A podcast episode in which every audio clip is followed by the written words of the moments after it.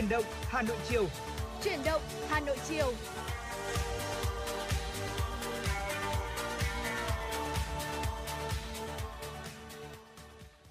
Xin kính chào quý vị và tất cả các bạn. Lời đầu tiên cho phép Tuấn Hiệp và Quang Minh cùng chuyển động Hà Nội buổi chiều được gửi lời chào và lời cảm ơn quý vị thính giả đã dành thời gian quan tâm lắng nghe chương trình của chúng tôi. Quý vị và các bạn thân mến, chuyển động Hà Nội chiều đang được phát sóng trực tiếp trên tần số FM 96 MHz kênh phát thanh tin tức Hà Nội ờ, và được phát trực tuyến trên website hanoitv.vn. Và quý vị hãy tương tác cùng với chúng tôi thông qua hai cách thức đó chính là qua số điện thoại nóng 024 3773 6688 và qua fanpage trên nền tảng mạng xã hội Facebook tại địa chỉ truyền động Hà Nội FM96. Dạ vâng ạ, và nếu quý vị và các bạn bỏ lỡ những chương trình truyền động Hà Nội khung giờ sáng, trưa và chiều thì cũng có thể nghe lại trên nền tảng là hanoitv.vn và podcast trên Apple Store và ứng dụng Spotify quý vị nhé. Còn mở đầu chương trình là những tin tức đáng chú ý. Thưa quý vị và các bạn, Thủ tướng Chính phủ Phạm Minh Chính tổ chức thăm dò khảo sát việc tiêm vaccine cho trẻ em từ 5 tuổi trở lên, tham khảo kinh nghiệm để trẻ đến trường được học trực tiếp. Tại văn bản ngày 6 tháng 1 2022, Thủ tướng Chính phủ Phạm Minh Chính giao Bộ Y tế chủ trì phối hợp với Bộ Giáo dục và Đào tạo tổ chức thăm dò khảo sát việc tiêm vaccine cho trẻ em từ 5 tuổi trở lên, tham khảo kinh nghiệm quốc tế, các kinh nghiệm rút ra từ các địa phương trong nước, chuẩn bị kế hoạch tiêm vaccine cho trẻ em đến trường học trực tiếp. Thủ tướng Chính phủ Phạm Minh Chính cũng yêu cầu Bộ Y tế khẩn trương thực hiện các chỉ đạo của Thủ tướng Chính phủ về việc đẩy nhanh hơn nữa việc tiêm vaccine, về nhu cầu vaccine cần nhập khẩu để đảm bảo mục tiêu đã được Thủ tướng Chính phủ chỉ đạo, thống nhất cách gọi các mũi tiêm để dễ theo dõi. Ngày 6 tháng 1 2022, Văn phòng Chính phủ cũng có văn bản gửi Bộ Y tế khẩn trương hoàn thiện dự thảo nghị quyết của Chính phủ về việc mua vaccine để tiêm cho trẻ em từ 5 đến dưới 12 tuổi, báo cáo Thủ tướng Chính phủ. Kính thưa quý vị và các bạn, thành phố Hà Nội tiến hành tiêm vaccine tại nhà cho người cao tuổi, người bị hạn chế khả năng di chuyển, tăng tỷ lệ bao phủ vaccine đến cả những người có nguy cơ cao. Hà Nội vẫn ghi nhận số ca mắc nhiều nhất cả nước. Nhiều xã phường ở thủ đô đang triển khai các đội tiêm lưu động đến điểm tiêm vaccine ngay tại nhà cho người dân nhằm thực hiện chỉ đạo của Thủ tướng Chính phủ về quản lý, bảo vệ người thuộc nhóm nguy cơ cao mắc COVID-19. Các trường hợp được tiêm vaccine tại nhà là người cao tuổi, người bị hạn chế khả năng di chuyển, đây là một hoạt động rất nhân văn, rất nhiều người cao tuổi mong muốn được tiêm nhưng điều kiện chưa cho phép. Nhiều người cao tuổi giờ mới tiêm mũi 1. Một tổ tiêm chủng tại nhà của trạm y tế xã Hữu Hòa, huyện Thanh Trì, thành phố Hà Nội gồm 5 đến 6 thành viên, bao gồm các bác sĩ, y tá và cả công an đến tận nhà để vận động, tư vấn và tiêm vaccine phòng COVID-19 cho người dân. Ngay ngày đầu năm nay, Trung tâm Y tế huyện Thanh Trì đã triển khai việc tới tận nhà tiêm vaccine cho người dân. Toàn huyện có hơn 500 trường hợp thuộc diện được tiêm vaccine tại nhà và sau 6 ngày, gần 200 người đã được tiêm. Thành phố Hà Nội đã điều chỉnh việc phân công các bệnh viện hỗ trợ chỉ đạo tuyến và tiếp nhận người bệnh COVID-19. Cụ thể là các bệnh viện tầng 3 gồm Đa khoa Đức Giang, Thanh Nhàn, Đa khoa Hà Đông, Đa khoa Sanh Pôn và Bệnh viện Đa khoa Đống Đa, chuyên khoa đầu ngành truyền nhiễm, hỗ trợ chuyên môn các bệnh viện đa khoa, chuyên khoa tuyến thành phố và tuyến huyện. Các bệnh viện đa khoa chuyên khoa tuyến thành phố và tuyến huyện thì hỗ trợ chuyên môn cho các trung tâm y tế và các cơ sở y tế tư nhân trên địa bàn được phân công trong công tác điều trị COVID-19. Hiện nay, việc test nhanh kháng nguyên để phát hiện các ca mắc COVID-19 đã được Hà Nội triển khai trên diện rộng. Các trường hợp F0 được khẳng định bằng test nhanh kháng nguyên từ ngày 15 tháng 12 2021 đến nay được ghi nhận là khoảng 19.000 trường hợp tại 30 quận huyện. Và như vậy, trung bình mỗi ngày thành phố phát hiện thêm gần 1.000 F0 bằng test nhanh. Việc xác định ca bệnh bằng test nhanh giúp rút ngắn thời gian khoanh vùng dập dịch, phân loại bố trí bệnh nhân vào các tầng điều trị phù hợp. Chủ tịch Ủy ban nhân dân thành phố Hồ Chí Minh ký quyết định dừng hoạt động Sở Chỉ huy phòng chống dịch COVID-19 thành phố. Theo đó, Bộ Tư lệnh thành phố, Công an thành phố, Sở Y tế cùng các sở ngành và các cơ quan chỉ đạo rút lực lượng làm nhiệm vụ tại Sở Chỉ huy về. Cùng với đó, Ủy ban nhân dân thành phố Hồ Chí Minh giao Sở Y tế thường xuyên và chủ động phối hợp thực hiện các nhiệm vụ về phòng chống dịch COVID-19 trong tình hình mới, thường xuyên cập nhật, theo dõi, dự báo diễn biến dịch bệnh trong và ngoài thành phố để tham mưu, chỉ đạo kịp thời, Ủy ban nhân dân thành phố cũng giao công an thành phố chỉ đạo các cơ quan chức năng nắm bắt tình hình liên quan đến dịch bệnh, quản lý cư trú, xuất nhập cảnh, kịp thời phát hiện các trường hợp đi về từ vùng dịch không khai báo y tế hoặc nhập cảnh trái phép để có biện pháp xử lý. Nếu dịch bệnh diễn biến phức tạp, Bộ Tư lệnh thành phố kịp thời tham mưu hoạt động trở lại của Sở Chỉ huy. Các sở ban ngành, Ủy ban nhân dân và ban chỉ đạo phòng chống dịch COVID-19 thành phố Thủ Đức, các quận huyện tiếp tục duy trì các biện pháp phòng chống dịch. Kính thưa quý vị và các bạn, vừa rồi là những tin tức đầu tiên của chương trình truyền động Hà Nội chiều ngày hôm nay do phóng viên Kim Anh của chúng tôi thực hiện. Còn bây giờ xin mời quý vị thính giả cùng lắng nghe ca khúc Tình xa lúc ban chiều.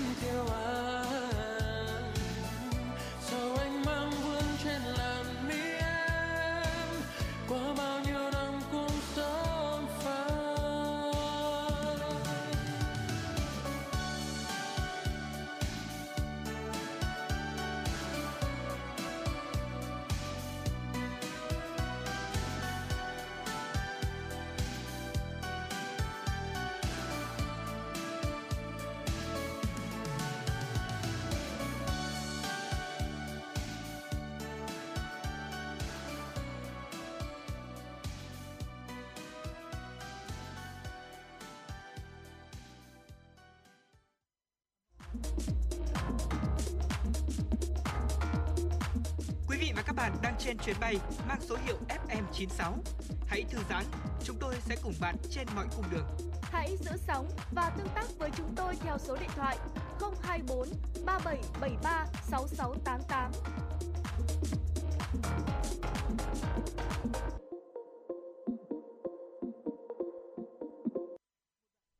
Giả quay trở lại với chuyển động Hà Nội và quý vị thân mến trong suốt 120 phút sắp tới quý vị thính giả đừng rời kênh sóng và hãy cùng đón nghe với chúng tôi Tuấn Hiệp Quang Minh sẽ chia sẻ tới quý vị và các bạn các tin tức cập nhật cũng như là những phần uh, chia sẻ trò chuyện trong chương trình ngày hôm nay. À, và thưa quý vị thính giả, thưa Quang Minh không biết rằng là mọi người có bao giờ để ý rằng là um, uh, chúng ta là bị bội chi quá nhiều hay không? Ừ. Bội chi ở đây tức là chúng ta chi ra nhiều uh, thứ quá mà cảm giác như là những cái cái thứ đó nó nó không phù hợp và dạ vâng. là cái cái cái việc ấy mà khi mà chúng ta nhận ra cái cái sự bội chi đó là khi mà ơ sao vừa mới nhận lương mà đã hết tiền. dạ Vậy vâng thì ạ. quý vị thân mến, những cái khoản chi mà tôi tạm gọi là hơi dư thừa đó thì nó sẽ sẽ gây nên một cái cái sự sát thương rất là mạnh cho cái việc uh, cho cái túi tiền của quý vị khi mà quý vị tự uh, sao kê bản thân. Ừ. uh, quý vị cho rằng là một cái khoản chi sai lầm thì nó sẽ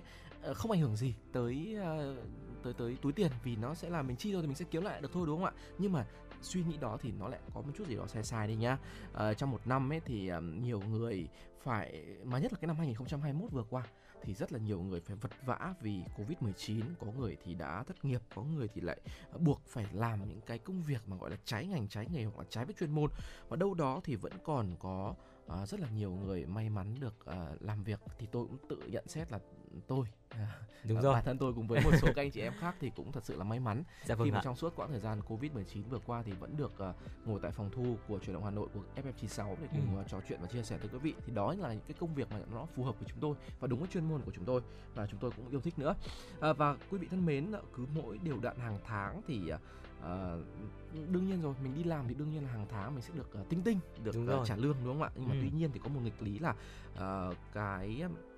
uh, thu nhập thì nó nó vẫn là như vậy. Nhưng mà cái số tiền trong tài khoản khi mà nhìn lại và sau một quãng thời gian có thể là có người thì vài ngày có người thì một tuần hai tuần thì đã không cánh mà bay Ừ, đúng rồi ạ, chính xác đấy ạ, bởi vì là à, cũng chia sẻ với Tuấn Hiệp đó chính là cái dịp cuối năm thì thường rất là nhiều người trong chúng ta sẽ uh, dùng một cái từ đó chính là sao kê đấy ạ, sao kê cho chính bản thân mình xem là năm vừa rồi thì chúng ta đã tiêu như thế nào và cái kế hoạch tài chính của chúng ta đã thực sự là hợp lý hay là chưa. Và cũng theo thống kê của Google đấy ạ thì tôi cũng biết rằng là ở Việt Nam uh, năm vừa rồi thì là cái từ khóa mà được người Việt Nam tìm kiếm nhiều nhất cũng chính là từ khóa sao kê. Dạ vâng. Bởi vì là nó liên quan đến một số những cái vụ việc. Tuy nhiên thì uh, tôi nghĩ rằng là trong cái thời điểm này thì cũng có rất nhiều người trong chúng ta là tự sao kê cho bản thân mình để xem xem là một năm qua thì chúng ta đã làm được gì, chúng ta đã kiếm được bao nhiêu tiền và chúng ta đã sử dụng số tiền đó như thế nào. Và ngày hôm nay thì Quang Minh và Tuấn Hiệp cũng đã ghi nhận được một số chia sẻ của một số những vị tính giả để chúng ta có thể cùng nhau uh, xem là những bạn trẻ uh, mà chúng tôi đã nhận được những cái um, chia sẻ của họ xem là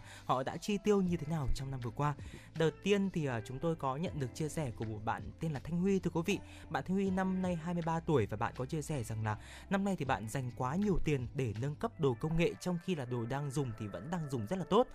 Bạn có chia sẻ rằng là uh, mình là một tín đồ công nghệ vậy nên là mỗi khi các hãng đang xài nâng cấp đều uh, rất là răm rắp để có thể mua mới và nâng cấp cái món đồ công nghệ của mình. Và trong khi đó thì chất lượng món đồ mà đang dùng thì đang vẫn đang sử dụng rất là tốt. Và chẳng hạn như là lúc mà iPhone 13 mới ra trong năm nay thì uh, bạn đã lập tức là bán cái chiếc điện thoại iPhone 12 đang dùng để nâng cấp và mua ngay. Và chỉ sau một thời gian sử dụng thì bạn nhận ra rằng là thực ra là nó cũng không có quá nhiều sự nâng cấp và gần như là nó chỉ khác mỗi việc là cái camera thì nó to hơn một chút thôi. Ừ, thật ra mà nói à, với cái món đồ công nghệ ấy, thì ừ. à, tôi cũng xin được à, tự nhận xét là bản thân cũng có một chút tìm hiểu về các cái món đồ công nghệ đó. Dạ vâng. Thì à, ngoài cái việc mà chiếc điện thoại à, mà bạn Thanh Huy có vừa nhắc tới là iPhone 13 nó khác gì iPhone 12 thật ra là nó cũng khác đấy. Ừ. Nó cũng, cũng cũng không phải là chỉ là có một cái camera không thôi đâu. Nó còn có liên quan đến cả vi xử lý rồi cả màn hình các thứ thì bởi vì là các hãng công nghệ tôi nghĩ rằng là không có cái lý do gì họ không thể nâng cấp cái sản phẩm của họ với cái so với cái sản phẩm trước để tạo một cái hứng thú cho người uh, tiêu dùng là để có thể là là bán lại cái sản phẩm cũ đi để ừ. lấy tiền để đổi lại sang một sản phẩm mới thì uh, thật sự thì nó là về sở thích của từng người thôi nhưng mà bên cạnh đó thì cũng rất là mong rằng là tất cả mọi người sẽ uh, cố gắng là thắt chặt chi tiêu để cho ừ. sao cho uh, chúng ta không quá bị bội chi và dẫn tới cái việc là phải tự sao kê và giật mình mỗi lần sao kê đúng không mình ừ, dạ vâng ạ bởi vâng vì ạ. là anh uh, Tuấn Hiệp cũng có vừa chia sẻ đó chính là anh Tuấn Hiệp thì thấy được cái sự khác biệt của hai cái mẫu điện thoại này vâng. tuy nhiên thì bạn Thanh Huy lại không vậy thì có đặt ra một câu hỏi rằng là à ví dụ như những người như bạn Thanh Huy thì những người mà có cái nhu cầu sử dụng không quá nhiều và không phải là một gọi là không phải là một người mà quá am hiểu về về công nghệ đấy ạ dạ thì vâng. nhiều khi là uh, những cái tính năng và những cái cập nhật mà anh Tuấn Hiệp có thể nhận ra thì bạn lại không thể nhận ra và không thể là uh, những cái công năng đó thì bạn cũng không thể là sử dụng đến dạ thì vâng. thành ra là nó bị phí mình có thể là bỏ ra một cái số tiền không phải là nhỏ để có thể nâng cấp cái điện thoại của mình nhưng mà mình lại không sử dụng đến nó thì từ đó thì rõ ràng là một cái khoản chi tiêu mà không được hợp lý phải không anh Tuấn Hiệp? Ừ, dạ vâng chính xác là như vậy và thưa quý vị thính giả một uh, thính giả khác có tên là Hoàng My năm nay 21 tuổi thì có chia sẻ rằng là mua sắm những cái món đồ dư thừa chỉ vì nó quá rẻ vào dịp uh, săn uh, những cái săn sale ừ. hay chúng ta còn được hiểu là những cái đợt giảm giá đấy ạ. Uh, một chai nước hoa mà niêm yết giá 2 triệu mà chỉ được bán với giá là 500 000 đồng thôi. Ừ. Không quan tâm mùi của nó hợp của mình hay không, uh, rẻ nên là mua. Uh, một lốc uh, gồm 12 bánh xà phòng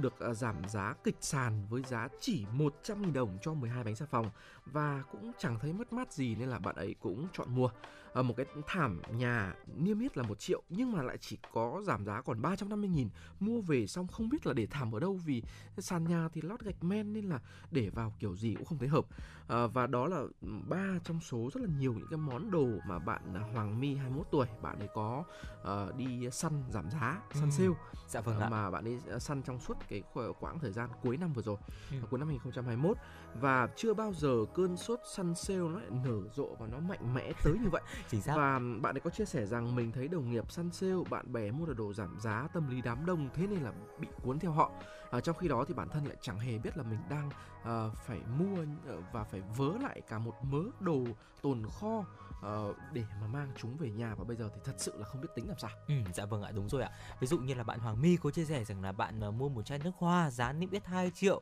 mà được bán với giá là 500 ngàn. Sale thì, 75%, uh, ừ, nghe ai cũng thích. Đúng, đúng rồi. Thoạt đầu thì sẽ nghĩ rằng là mình sẽ tiết kiệm được 1 triệu 500 ngàn đồng, đúng không ạ? Tuy nhiên thì nếu mà đó là một cái mùi nước hoa mà bạn mua về bạn không thích và sau đó thì bạn uh, không sử dụng đến nó thì chắc chắn là bạn đã phí 500 ngàn đồng chứ không phải là tiết kiệm được một triệu rưỡi nữa. Dạ. Vì vậy thì nó cũng là một cái món đồ mà như anh trên anh Tuấn Hiệp chia sẻ rằng là um, những cái món đồ tồn kho đấy ạ và mang về nhà và tôi cũng thấy rằng là uh, trong những cái đợt săn sale của những cái trang thương mại điện tử thì có rất là nhiều những cái deal gọi là deal không đồng, deal một đồng ừ, chúng ta mua về. Tuy nhiên thì những cái sản phẩm đó thì chúng ta mua về lại thực sự là không có sử dụng đến nó. Và mọi thứ thì cứ tích tiểu thành đại thôi ạ. Và nhiều khi là nó cứ để chất đống ở nhà và mình không sử dụng tới thì nó cũng khiến cho là ở cái không gian sống của chúng ta cũng bể bộn và chúng ta lại tốn thêm một khoản và lại mua về những cái món đồ mà chúng ta không sử dụng bao giờ. Vâng mà thật sự thì đúng là uh, cái tâm lý con người mà ừ. thấy được giảm giá này thấy được miễn phí này rồi thấy được giá rất thấp này một nghìn hai nghìn này thì cảm giác rằng là mình sẽ rất là muốn sở hữu ừ. nó và uh, các cái nhà, nhà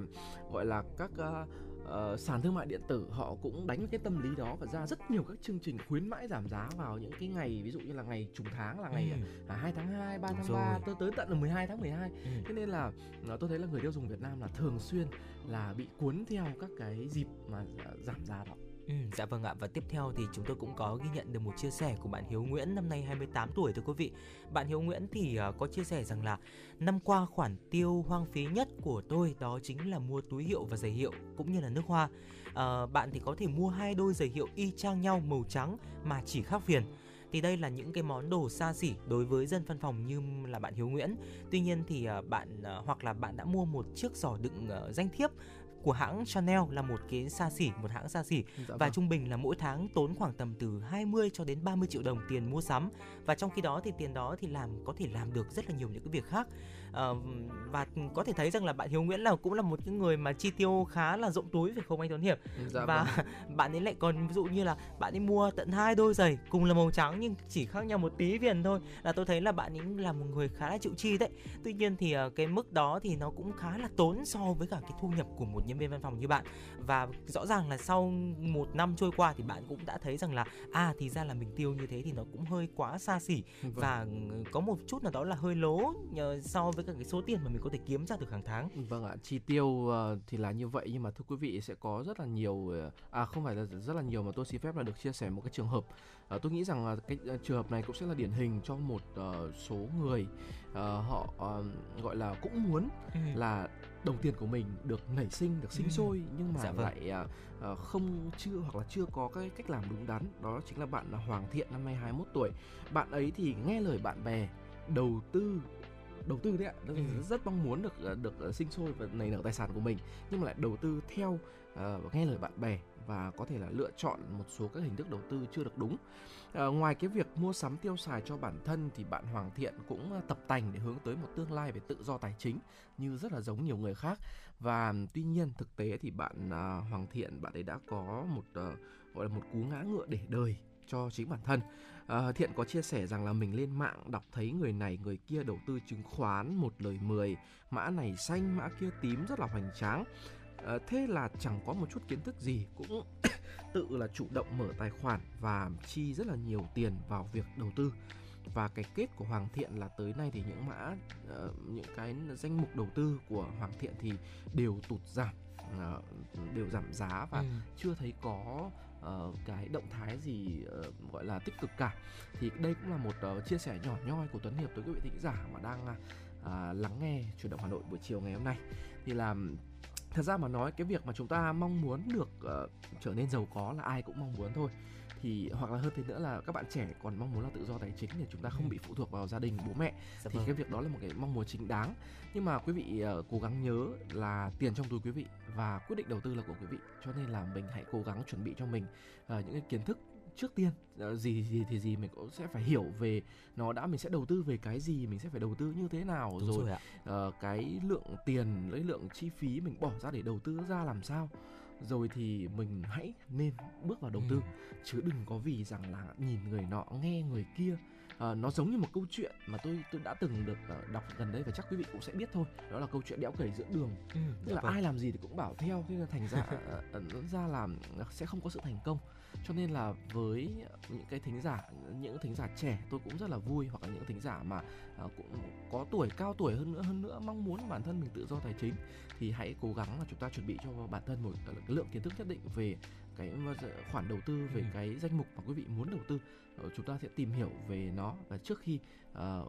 chi tiền túi ra đầu Ừ. tư để tránh bị sao kê bản thân nhé Dạ vâng ạ, tôi rất là đồng ý với những cái ý kiến của anh Tuấn Hiệp đấy ạ, bởi vì là à, có thể thấy là qua những cái chia sẻ của những bạn trẻ vừa rồi thì chúng ta có thể thấy rằng là cái thao tác mà chúng ta là à, tự sao kê xem là bản thân một năm vừa qua chúng ta đã tiêu xài như thế nào, Vâng. chúng ta đã sử dụng tài chính của chúng ta như thế nào. Thì cũng có thể lòi ra một những cái khoản chi tiêu hao hụt và à, tạm gọi là nhờ, ờ, không được sáng suốt cho lắm Vâng trong một năm vừa qua, nhất là khi mà chúng ta do tình hình dịch bệnh Covid-19 nên là cái việc mà mua sắm online chi phối chúng ta rất là nhiều. Đó, vì vậy nên là nếu mà quý vị thính giả có những cái chia sẻ như thế nào về vấn đề này thì cũng có thể kết nối với chúng tôi qua số điện thoại nóng của chương trình là 024 3773 6688 quý vị nhé. Còn ngay lúc này thì Quang Minh và Tuấn Hiệp cũng đã nhận được một yêu cầu ca khúc của một vị thính giả à, với ca khúc là Ban Mai Tình Yêu qua tiếng hát của nữ ca sĩ Mỹ Tâm. Xin mời quý vị thính giả cùng lắng nghe.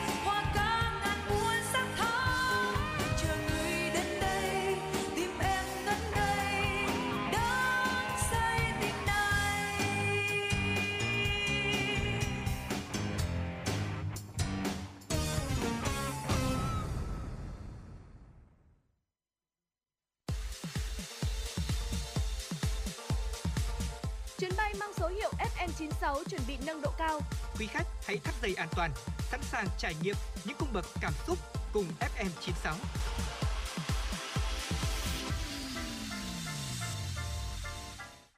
Quý vị thính giả đã quay trở lại với chuyển động Hà Nội chiều và quý vị đừng quên tương tác với chúng tôi Quang Minh Tuấn Hiệp và thư ký Kim Anh qua số điện thoại nóng của chương trình là 024 3773 6688 quý vị nhé. Còn bây giờ thì hãy cùng quay trở lại với những tin tức đáng chú ý. Kính thưa quý vị và các bạn, mới đây, thành phố Hồ Chí Minh cho phép cơ sở kinh doanh vũ trường, quán bar, karaoke, câu lạc bộ khiêu vũ, massage hoạt động trở lại. Theo tin từ Sở Văn hóa Thể thao thành phố, dù đề xuất cho phép hoạt động lại nhưng cơ quan chức năng vẫn hết sức cân nhắc và cẩn thận vấn đề phòng dịch đối với những loại hình dịch vụ.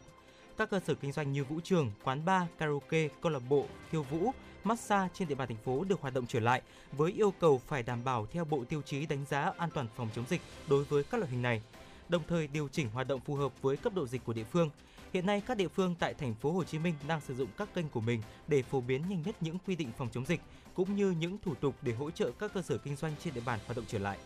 Thưa quý vị, theo lãnh đạo tỉnh Quảng Ngãi, tuần tới tỉnh sẽ điều chỉnh một số quy định chống dịch, trong đó hủy bỏ việc yêu cầu xét nghiệm PCR đối với người đến và đi ở tại địa phương này. Theo báo cáo ờ, theo báo Kinh tế đô thị online thì qua phân loại đánh giá xác định cấp độ dịch Covid-19 ban hành ngày 6 tháng 1 thì toàn tỉnh vẫn giữ nguyên vùng vàng là cấp 2. Tuy nhiên, về quy mô cấp huyện, thị và thành phố đến quy mô dịch cấp xã, phường, thị trấn đã có sự thay đổi rất quan trọng. Cụ thể, sau một thời gian dài, lần đầu tiên 173 trên 173 xã, phường và thị trấn của tỉnh Quảng Ngãi không còn vùng đỏ. Số vùng xanh là 93 địa phương, tăng 6 địa phương so với tuần trước. Số vùng vàng là 52 xã, phường, thị trấn, giảm 7 địa phương. Số vùng cam là 28, tăng 3 địa phương. Số vùng đỏ là 0, giảm 4 so với tuần trước.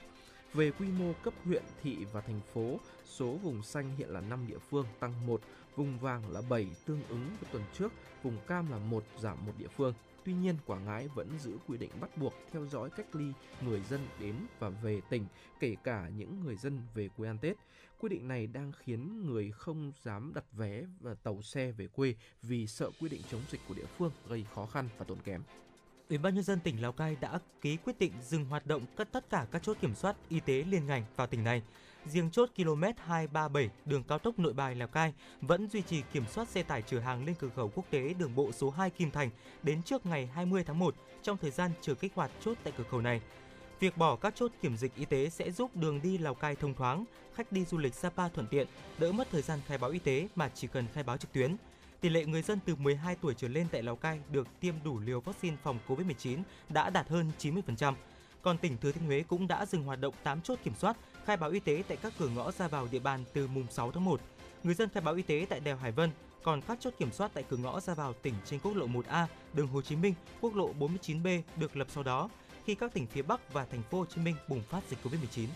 Thưa quý vị, dạng sáng ngày hôm nay, Công an thị xã Phú Mỹ phối hợp với Viện Kiểm sát Nhân dân cung cấp điều tra nguyên nhân vụ tai nạn giao thông nghiêm trọng. Theo thông tin ban đầu, hồi 0 giờ 30 phút tại đường số 1B khu công nghiệp Phú Mỹ 1 thị xã Phú Mỹ, tỉnh Bà Rịa Vũng Tàu, đoạn xuất cổng nhà máy Tôn Hoa Sen Phú Mỹ, xe đầu kéo mang biển kiểm soát 51D42049 thuộc công ty cổ phần dịch vụ vận tải thương mại Hiệp Thắng kéo theo rơ móc mang biển kiểm soát 51R 04832 do tài xế Phan uh, Văn Phú sinh năm 1991 có hộ khẩu thường trú tại xã Hòa Lợi, huyện Rồng Riềng, tỉnh Kiên Giang đang đậu mé đường bên phải hướng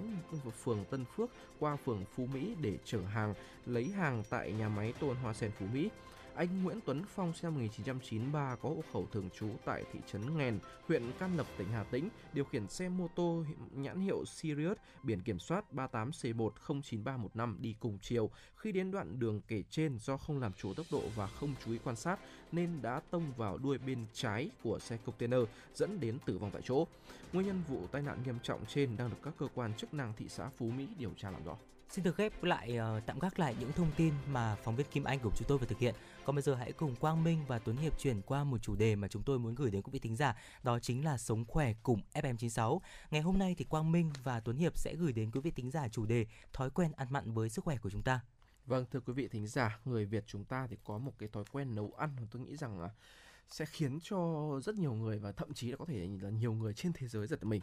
Đó chính là nguyên nhân mà gây ra một loạt các cái bệnh mãn tính và nhiều nhất là cái bệnh ung thư dạ dày thưa quý Ừ. vị. À, đó chính là cái thói quen mà chúng ta nêm nếm hơi đậm đà hơn một chút tức là cho nhiều muối ăn vào thức ăn đấy ạ. À, dù là ăn uống ngay trong gia đình mình thì các mẹ nội trợ vẫn ờ, luôn nghĩ là làm vậy thì sẽ khiến cho món ăn thêm đậm đà và hấp dẫn hơn. Nhưng mà thật sự là đáng tiếc đây là một cái nguyên nhân ờ, một trong số rất là nhiều nguyên nhân gây ra bệnh là ung thư dạ dày. Ừ, dạ vâng ạ và thưa quý vị và các bạn là gia vị không thể thiếu trong những món ăn hàng ngày thì muối tất nhiên là vô cùng quan trọng đối với sức khỏe của chúng ta à, và đồng thời thì giúp chúng ta ăn ngon miệng hơn. Tuy nhiên thì trong nấu nướng cũng như ăn uống hàng ngày thì người Việt giống như anh à, Tuấn Hiệp vừa chia sẻ đó chính là uh, dường như là đang tiêu thụ quá nhiều muối. Đơn giản như là việc luộc rau đi ạ thì chúng ta thường là cho thêm một chút muối để rau xanh hơn, đậm đà hơn và nước rau thì cũng hấp dẫn hơn. Và khi đi ra bàn ngồi ăn cơm thì cạnh đĩa rau luộc thì không bao giờ có thể ờ, thiếu những cái chén nước chấm dù là nước tương, nước mắm hay là dù là gì đi nữa thì cũng là có rất là nhiều muối ở trong đấy đấy ạ. Vâng và đây ờ, ừ, cũng phải xin thưa với quý vị là đây chính là tôi. Ờ, đúng thật sự là tôi cảm giác rằng là các cái món ăn nó sẽ kém đi cái sự hấp dẫn khi mà không đậm vị hơn một chút. Dạ vâng. Vâng, thật thật sự đấy ạ. Ờ, nhưng mà cũng biết rằng nó nó nó nó nguy hiểm đấy, nó ảnh hưởng đấy nhưng mà tôi cũng đang phải cố gắng là thay đổi bản thân mình để làm sao giảm đi cái cái lượng ờ, muối, Ừ. cái độ mặn nó, nó nạp vào cơ thể nhiều. Và thưa quý vị, người Việt thì cũng rất là chuộng ờ, những cái món ăn mặn thật mặn để người ta có một cái lý do đó chính là để ăn như vậy nó mới đưa cơm. Nào là dưa muối này, cả muối này, ờ, rồi thì cá muối, rồi thì cá kho, thịt kho, à, rồi hơn nữa ăn nước mắm rồi nhiều món ăn với cả mắm tôm nữa. Ờ, tất cả rất mặn nó mới đúng vị, mới Ừ. ngon miệng mới đưa cơm. Đấy là đấy là cái quan niệm đấy ạ Dạ à, thói quen ăn mặn ờ, từ ờ, một người rồi sau đấy lại truyền sang thành hai người rồi dần dần là Đúng rồi. toàn bộ gia đình là lại ăn một cái gia vị như nhau Ờ, ăn uống là cứ phải có thêm một chút đậm đà mà thật ra ờ, đấy nó không phải một chút đâu ạ mà quá nhiều đậm đà thậm chí gọi đấy là mặn mà nó thành nhiều chút đấy ạ thì mới khiến cho ờ, nhiều người trong uh, xã hội Việt Nam Ừ. chúng ta cảm thấy là vừa miệng Dạ vâng, cái này là tôi đồng ý với anh Tuấn Hiệp đấy ạ và tôi nghĩ rằng là ờ, cái việc này thì cũng có thể lý giải nó theo cái ờ, tiền đề xã hội là hồi xưa thì ờ, cái điều kiện kinh tế không được khá giả cho lắm. dạ vâng Ví dụ như là bản thân ờ, Quang Minh đi, nhà Quang Minh là ở khu vực ờ, Thanh Hóa thì ờ, ở đó thì mọi người rất là thích ăn cái những cái đồ liên quan đến món kho đấy ạ. dạ vâng. Và từ bà, từ ông, từ bà thích ăn món kho sau từ đến bố mẹ cũng như vậy và đến tận bây giờ khi mà mình lớn lên cùng ông bà bố mẹ thì mình cũng hình thành cái thói quen đó và từ đó thì nó hình thành những cái thói quen ăn uống như là anh Tuấn Hiệp vừa chia sẻ dạ vâng. và theo số liệu điều tra của Bộ Y tế thưa quý vị, hiện nay trung bình mỗi người Việt hàng ngày đang ăn thừa gấp 2 đến 3 lần so với lượng muối theo khuyến nghị là 5 gram trên một ngày. Và đáng nói là nhiều năm vừa qua, thói quen ăn mặn của người Việt đã có những hậu quả rõ ràng qua những con số. Theo ước tính của Tổ chức Y tế Thế giới WHO vào năm 2017, hơn 541.000 người Việt Nam tử vong, trong đó nguyên nhân do bệnh không lây nhiễm chiếm tới 76%. Đứng đầu là các bệnh về tim mạch, đái tháo đường, ung thư, loãng xương và gút. Trong đó thì đặc biệt phải kể đến là ung thư dạ dày đấy ạ. Còn theo báo cáo của Hội Tim mạch Việt Nam cho thấy bệnh tim mạch đang là nguyên nhân dẫn đến con số 17 triệu người chết mỗi năm, đến, gần 1 phần 3 tổng số các ca tử vong trên toàn cầu. À, trong đó thì 9,4 triệu ca tử vong do biến chứng của tăng huyết áp. À, tăng huyết áp thì đang chiếm ít nhất là 45% các ca tử vong do bệnh tim mạch. À, theo số liệu mới nhất từ chương trình phòng chống tăng huyết áp quốc gia, à, thì tỷ lệ các ca mắc bệnh trên 25 tuổi chiếm tới 47,3%. Con số này tương đương sấp xỉ là vào khoảng 20,8 triệu bệnh nhân à, khả năng mắc bệnh ở nam giới thì cao hơn nữ giới với tỷ lệ tương ứng là 50 à, 56,4% với nam và 42,6% với nữ. Dạ vâng ạ, và nguyên nhân gây ra những chứng bệnh kể trên thì có rất nhiều. Tuy nhiên thì trong đó đứng đầu là thói quen ăn mặn của chúng ta và thói quen ăn uống mà đông đảo người Việt của chúng ta ưa chuộng xuất phát đầu tiên từ việc là nấu nướng cho quá nhiều muối của uh, những cái người đứng bếp của chúng ta. Và theo giáo sư tiến sĩ Nguyễn Lân Việt, Chủ tịch Hội Tim mạch Việt Nam cho biết để phòng tránh loạt bệnh dễ gặp do chúng ta ăn mặn À, ăn mặn đấy ạ thì ờ, ngay khi chúng ta chế biến những món ăn thì chúng ta cần lưu ý một số điều như sau ạ. Khi nấu nướng thì muốn gia giảm vị mặn, người nấu nên nêm nếm thức ăn trước khi thêm gia vị để đảm bảo cho vào lượng vừa đủ và không cho quá nhiều.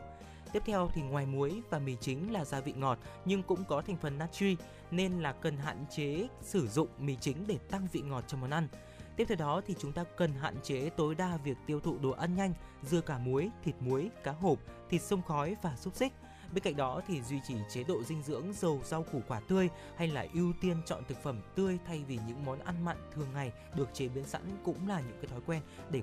uh, sức khỏe của chúng ta có thể cải thiện. Vâng ạ, à, lựa chọn các món ăn ờ, để giảm bớt đi độ mặn thì là như vậy. Vậy thì cái cách chế biến món ăn uh, thì nó sẽ như thế nào? Uh, quý vị thân mến, để mà chế biến món ăn thì chúng ta nên ưu tiên các cái món luộc uh, hấp thay vì những cái món mà cần phải nhiều gia vị như là xào, rán, uh, kho, rang, gym vân vân. à, ngoài ra thì à, chúng ta à, giảm muối cố gắng là là sẽ sẽ giảm đi cái lượng muối mắm khi mà chúng ta chế biến món ăn và ưu tiên là chế biến thực phẩm một cách từ từ để chúng ta sẽ cố gắng là sẽ áp dụng cái cách đó dần dần để cho gia đình của quý vị sẽ không bị uh, quá là đột ngột khi mà thay đổi cái dạ vị vâng. giác như vậy ừ. uh, hạn chế là chấm uh, nước mắm rồi bột canh uh, nếu chấm thì nên là pha loãng có thể là bổ sung thêm một số các gia vị khác vào cái bát nước chấm như là ừ. ví dụ như là nước mắm này à ví dụ như là chanh này ớt này tỏi này để mà chúng ta bù lại cái vị giác mà thay vì là cái cái vị giác mặn à, và một cái nữa là khi mà quý vị thính giả mà sử dụng muối thì chúng ta sử dụng ờ, cái loại mà có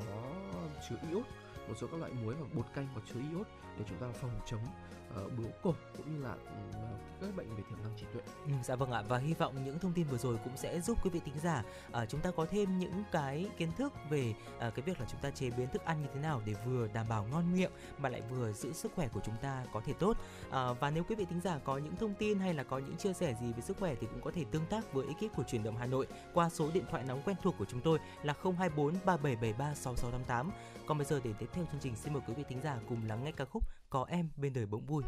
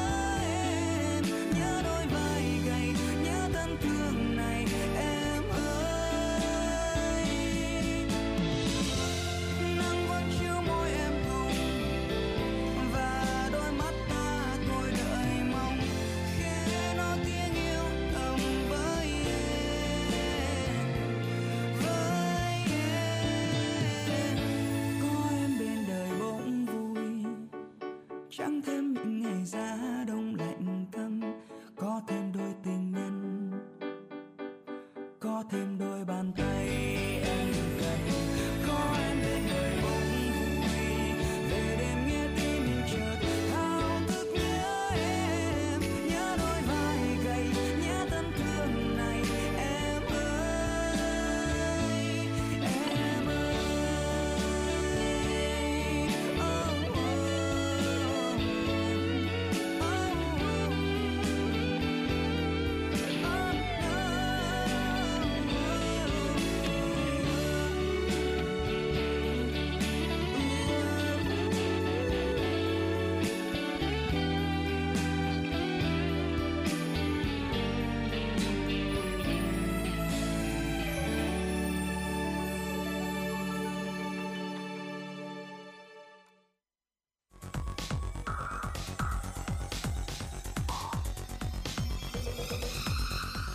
bạn đang theo dõi kênh FM 96 MHz của đài phát thanh truyền hình Hà Nội. Hãy giữ sóng và tương tác với chúng tôi theo số điện thoại 024 3773 6688. FM 96 đồng hành trên mọi nẻo đường. Quý giả thân mến, ngay sau đây sẽ là các tin tức quốc tế đáng chú ý. Thưa quý vị, ngày hôm qua, chính phủ Chile cho biết nước này sẽ bắt đầu tiêm mũi thứ tư vaccine COVID-19 cho những công dân bị suy giảm miễn dịch. Như vậy, Chile sẽ trở thành quốc gia đầu tiên ở Mỹ Latin và là một trong những quốc gia đầu tiên trên thế giới triển khai tiêm mũi vaccine bổ sung thứ hai cho người dân. Thông báo của Chile được đưa ra trong bối cảnh biến thể Omicron rất dễ lây lan, hoành hành trên thế giới. Một số quốc gia báo cáo số ca COVID-19 cao chưa từng thấy, ngay cả những người đã được tiêm chủng vẫn mắc bệnh. Số trường hợp nhiễm COVID-19 ở Mexico đã tăng gấp hơn 2 lần trong tuần qua, trong khi Peru áp đặt các hạn chế mới trong tuần này. Bộ trưởng Bộ Y tế Chile Enrique Paris cho biết vaccine được sử dụng cho liều thứ tư sẽ là sự kết hợp của những loại vaccine đã được sử dụng cho ờ, từ trước đến nay ở Chile, bao gồm là Pfizer-BioNTech, Sinovac và AstraZeneca. Ông Paris có giải thích sự kết hợp các loại vaccine khác nhau giữa những mũi tiêm cơ bản và liều thứ tư sẽ hỗ trợ cải thiện phản ứng miễn dịch. Theo kết quả cuộc khảo sát trên phạm vi toàn quốc gia được công bố vào ngày 6 tháng 1, đa số người dân ở Đức đều đồng tình với các quy định nghiêm ngặt về hạn chế dịch bệnh. Tuy nhiên, cuộc khảo sát lại cho thấy người dân Đức đã bớt lo lắng về biến thể Omicron, vốn đang gây ra phần lớn số ca nhiễm mới tại nước này. Cuộc thăm dò cũng cho thấy phản ứng tích cực của người dân đối với các quy định nghiêm ngặt hơn mà chính phủ mới của Thủ tướng Olaf Scholz ban hành ngay sau khi nhậm chức vào ngày 8 tháng 12 năm 2021. Theo đó, khoảng 42% số người được hỏi rằng các biện pháp hiện tại để ngăn chặn sự lây lan của dịch bệnh COVID-19 là phù hợp. Con số này tăng 22 điểm phần trăm so với hồi đầu tháng 12 năm 2021, thời điểm dư luận Đức đang rất ủng hộ việc ban hành các biện pháp hạn chế chặt chẽ hơn. Trong khi đó thì 67% số người được hỏi ủng hộ việc rút ngắn thời gian cách ly đối với người nhập cảnh cũng như người mắc COVID-19 hoặc tiếp xúc gần với người bệnh, với điều kiện những người có liên quan có kết quả xét nghiệm âm tính và không có triệu chứng. Hiện tại những người có kết quả xét nghiệm dương tính với virus SARS-CoV-2 gây bệnh COVID-19 phải cách ly 14 ngày và được coi là tiếp xúc gần với những người mang virus cũng phải tự cách ly trong 14 ngày, bất kể tình trạng tiêm chủng như thế nào. Thưa quý vị, cải tiến tính năng của thiết bị nghe nhạc và radio cổ, ý tưởng này đến từ một chuyên gia phục chế đồ nội thất và kỹ thuật viên điện tử nhằm tối đa hóa các tính năng của máy nghe nhạc và radio cổ để phù hợp với xã hội hiện nay.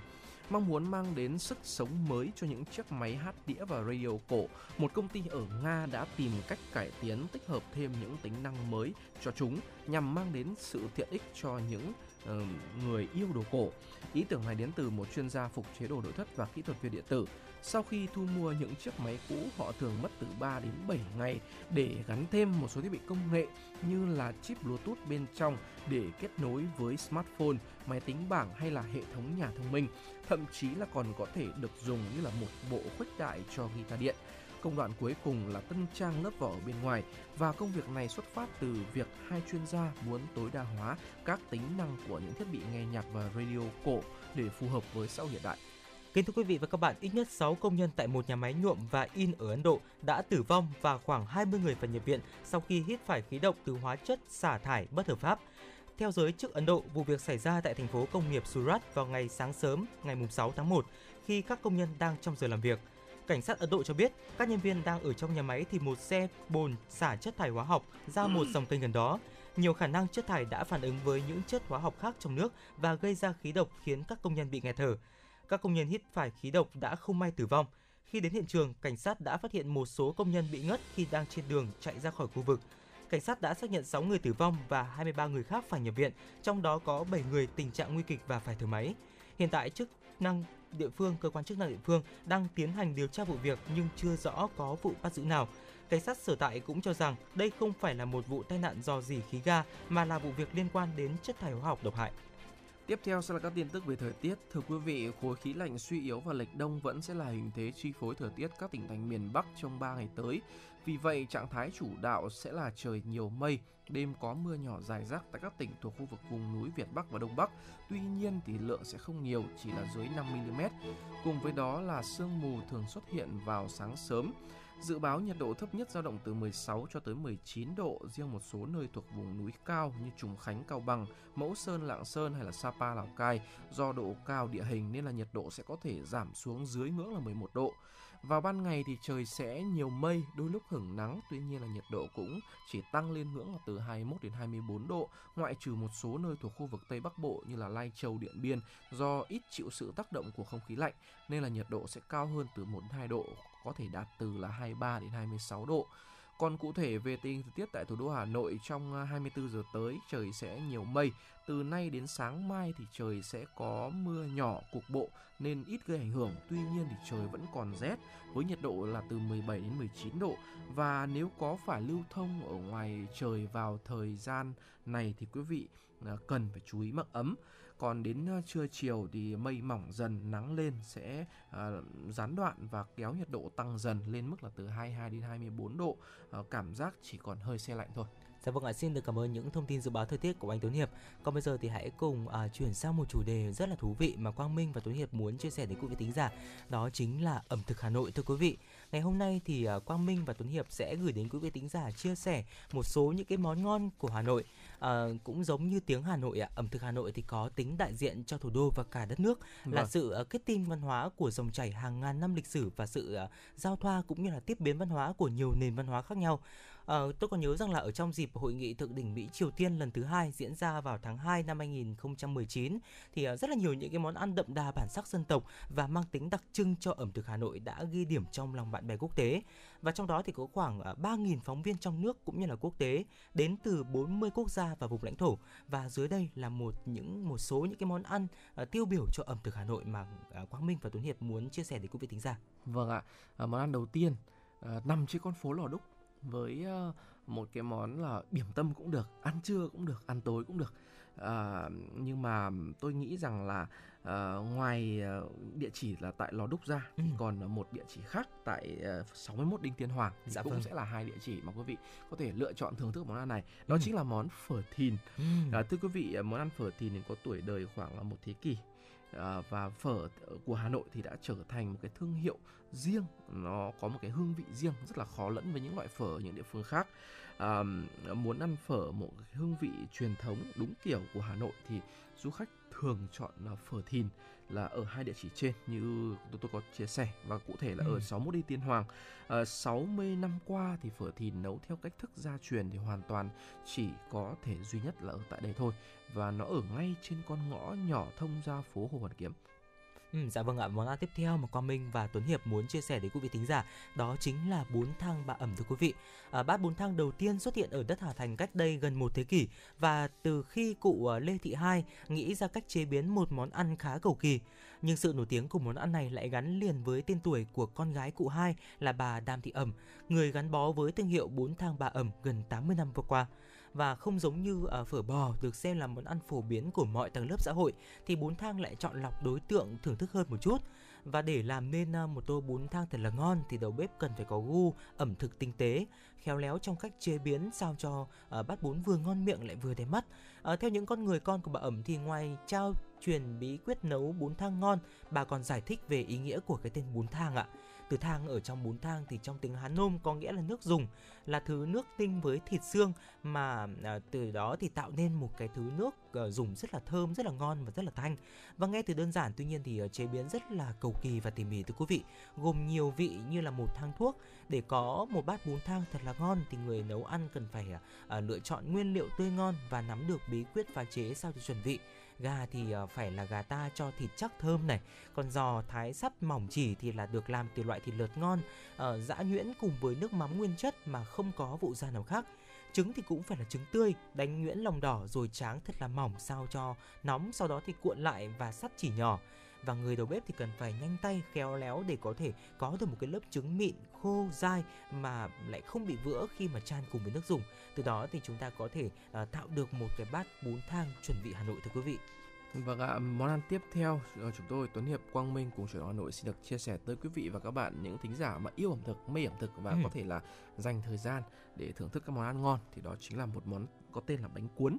Ờ, bánh cuốn thì là một món ăn dân dã có ở khắp đất nước ta rồi, từ thành thị tới các làng quê. Dạ vâng. mỗi nơi thì sẽ có một khẩu vị ờ, và nhưng mà cái đặc sắc nhất mà cũng khiến cho người ta đi đâu cũng phải nhớ tới Hà Nội đó chính là món bánh cuốn Thành Trì Ừm. với vị bánh chay xuất xứ ở Thành Trì nay thuộc phường Thành Trì quận Hoàng Mai. Ờm, trong ờm, cuốn Miếng ngon Hà Nội thì nhà văn Vũ Bằng có cho biết rằng là vào khoảng thập niên 30 của thế kỷ trước thì khắp các nẻo đường người ta vẫn thấy những người đàn bà mặc áo nâu đội nón à, đem món bánh cuốn đi bán từ lúc trời vừa hừng sáng. Và đó là những người phụ nữ làng Thanh Trì đưa cái thứ bánh dân dã được chế biến ở làng quê ngoại thành lên bán cho người ở trên phố ăn. À, và thưởng thức món bánh cuốn Thanh Trì vài lần rồi anh sẽ nhớ mãi món quà đó và nhớ từ cái dáng người của người bán bánh. À, nhớ đi nhớ thứ nước chấm nhớ cảm giác bánh trơn à, trôi nhẹ vào trong cổ nhớ quá nhớ khôn nguôi. Và đó là những cái ý văn của nhà văn Vũ Bằng khi mà viết về một cái món ừm, ăn cũng rất là đặc sắc của Hà Nội là món bánh cuốn Thanh Trì. À, và được coi là món ăn dân dã nhưng mà bánh cuốn Thanh Trì không chỉ vừa với cái khẩu vị của người bình dân mà nó còn lấy được lòng của những ờ, những người mà à, khá giả và hơn thế nữa là còn có tinh sành ăn rất là tinh miệng về ẩm thực và ngày nay thì du khách đến Hà Nội không thể là không thưởng thức món bánh cuốn Thanh Trì một thứ quà nó góp phần định danh lên cái ẩm thực của Hà Thành. Và bánh cuốn Thanh Trì là tiêu biểu ờ, thương hiệu có tên là bánh cuốn bà Hoành à, Ồ. được ờ, vào thực đơn của rất là nhiều những bữa tiệc quốc gia. Và gần đây nhất là tại hội nghị thượng đỉnh Mỹ Triều vào tháng 2 năm 2019 mà Quang Minh vừa chia sẻ. Và ờ, nó được gửi tới nhiều nước ở trên thế giới với cái niềm tự hào về một món ăn truyền thống của thủ đô. Ừ, dạ vâng ạ. Và một uh, thức uống rất là đặc biệt cho ở thủ đô nữa đó chính là cà phê trứng thưa quý vị. Và nếu mà nhắc đến cà phê trứng thì chắc chắn là chúng ta sẽ phải nói đến cà phê giảng ạ. Và nhập cảnh vào Hà Nội từ đầu thế kỷ trước thì ngày nay cà phê trứng với nguồn gốc từ cà phê giảng đã trở thành thương hiệu nhận diện của ẩm thực Hà Nội. Ờ, vốn là người anh em của cà phê cappuccino từ Pháp và các nước châu Âu. Tuy nhiên thì khi vào Việt Nam do hoàn cảnh lịch sử, thức uống đặc biệt ấy đã được sáng tạo và thay đổi sao cho phù hợp với điều kiện sống văn hóa bản địa và uh, trở thành một cái thức uống rất là độc đáo của người Hà Nội. Và uh, tôi có biết rằng là bí quyết của cà phê trứng giảng nằm ở nguyên liệu tươi ngon chất lượng và cách pha chế gia truyền. Đến nay thì thương hiệu cà phê giảng thì gắn liền với cà phê trứng đã được nhiều du khách quốc tế biết đến nhất là sau khi mà đài truyền hình CNN đã có hẳn một phóng sự giới thiệu về thức uống rất là đặc biệt này của Hà Nội. Và trên đó trên đây thì là một số những cái ừ, thức ăn thức uống ờ, đặc biệt của thủ đô mà Quang Minh và Tuấn Hiệp uh, muốn giới thiệu đến quý vị thính giả giả trong buổi chiều ngày hôm nay tất nhiên là bên cạnh đó thì chắc chắn sẽ còn rất là nhiều những cái món ăn đặc biệt hơn nữa mà chúng tôi cũng sẽ tiếp tục gửi đến quý vị thính giả trong những số tiếp theo của chuyển động Hà Nội thưa quý vị Vâng ạ à, và quý vị thân mến trong à, 60 phút sắp tới sẽ còn rất nhiều các tin tức các phóng sự sẽ được Tuấn Hiệp Quang Minh cùng chuyển động Hà Nội chia sẻ tới quý vị và các bạn. Quý vị đừng chuyển kênh sóng nhé, chúng tôi sẽ quay trở lại ngay.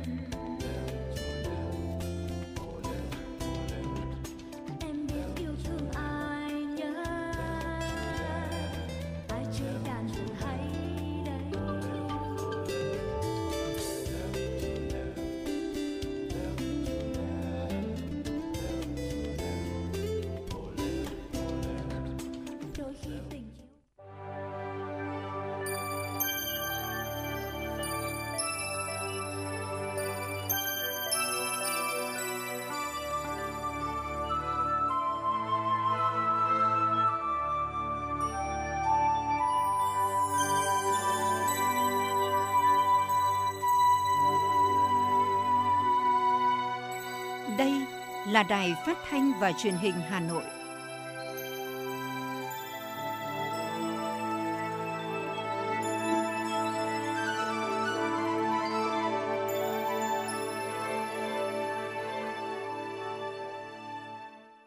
Xin kính chào quý vị và các bạn. Bây giờ là 17 giờ, ngày mùng 7 tháng 1 năm 2022. Chương trình truyền động Hà Nội chiều của chúng tôi đang được phát sóng trực tiếp trên tần số FM 96 MHz của Đài Phát thanh và Truyền hình Hà Nội. Chương trình cũng đang được phát trực tuyến trên trang web hanoitv.vn. Tiếp theo chương trình là những tin tức đáng chú ý. Thưa quý vị và các bạn, sáng nay huyện Thanh Oai trang trọng tổ chức lễ công bố và đón nhận huân chương lao động hạng 3 của Chủ tịch nước, quyết định của Thủ tướng Chính phủ công nhận huyện Thanh Oai đạt chuẩn nông thôn mới, tổng kết các nhiệm vụ chính trị năm 2021 và phát động phong trào thi đua năm 2022. Phát biểu tại buổi lễ, Phó Bí thư Thường trực Thành ủy Nguyễn Thị Tuyến chúc mừng, biểu dương những kết quả đạt được, đồng thời ghi nhận những nỗ lực cố gắng không ngừng của Đảng bộ, chính quyền và nhân dân huyện Thanh Oai trong xây dựng nông thôn mới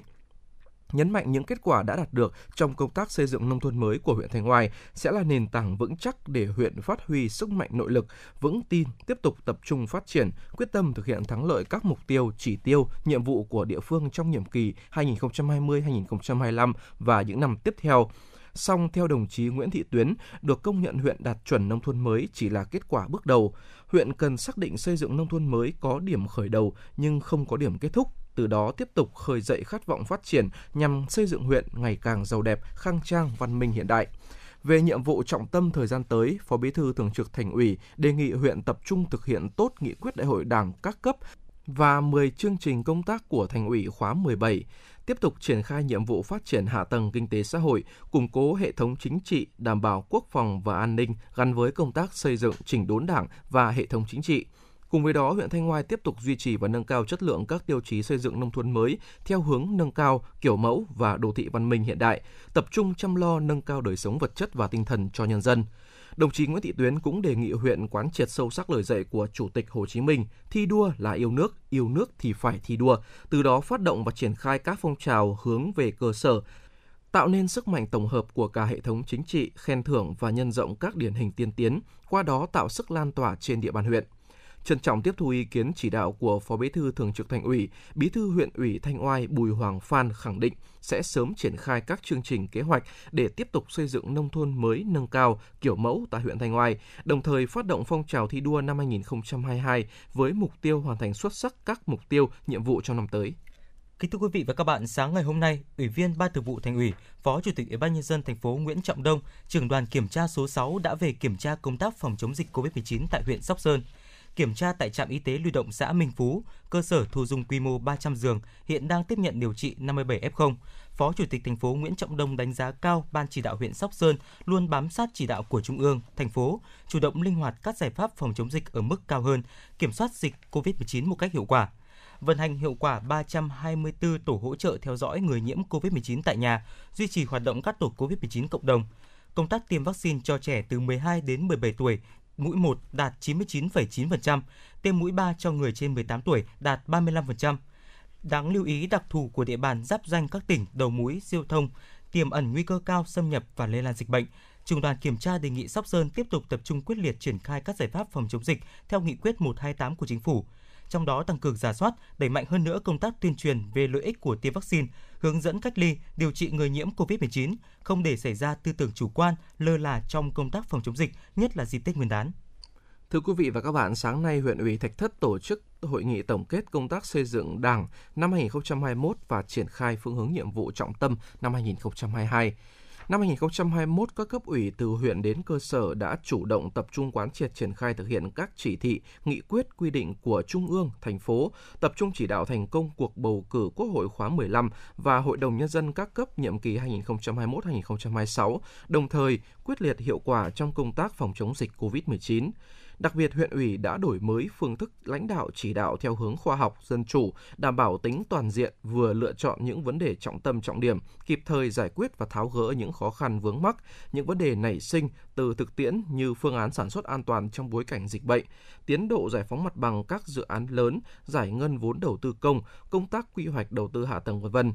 Kết quả tổng giá trị sản xuất đạt mức tăng trưởng 10,1%, văn hóa xã hội phát triển, an sinh xã hội đảm bảo. Năm 2022, huyện ủy Thạch Thất tiếp tục phát huy sức mạnh khối đại đoàn kết dân tộc, xây dựng Đảng và hệ thống chính trị trong sạch vững mạnh, triển khai hiệu quả nghị quyết đại hội Đảng các cấp và 7 chương trình công tác của huyện ủy.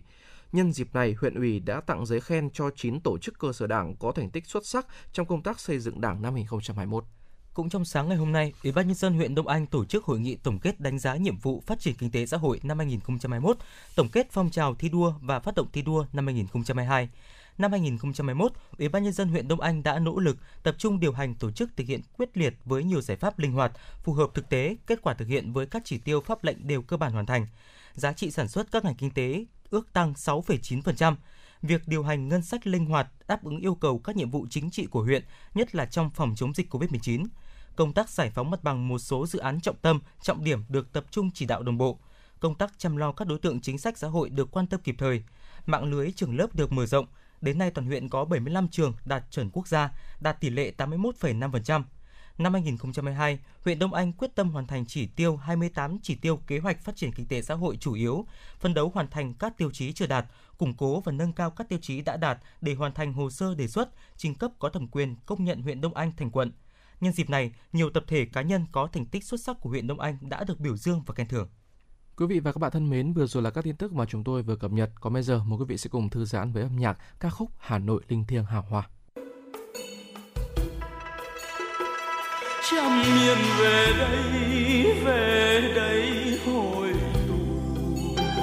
ngàn năm về đây về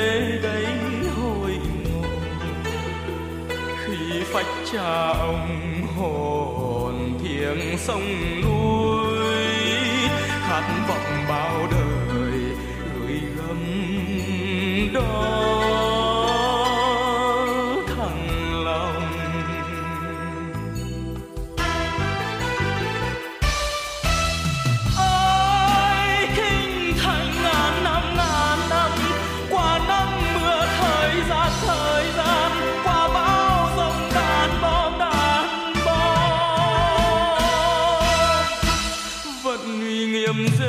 phong rêu phong hà nội vẫn thơm hương từng trang từng trang.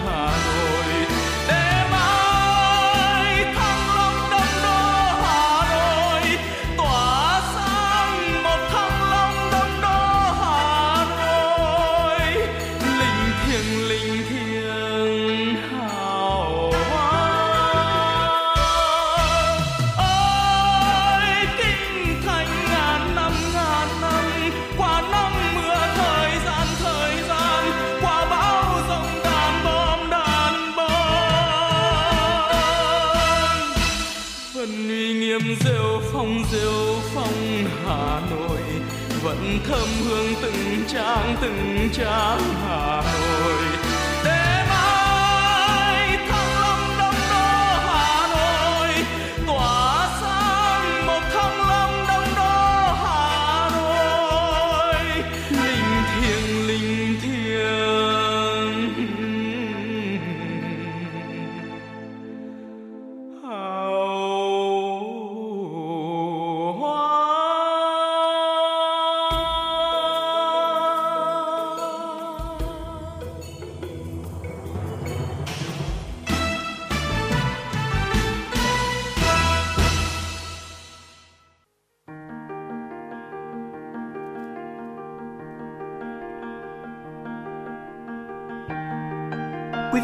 đang theo dõi kênh FM 96 MHz của đài phát thanh truyền hình Hà Nội. Hãy giữ sóng và tương tác với chúng tôi theo số điện thoại 024 3773 6688. FM 96 đồng hành trên mọi nẻo đường.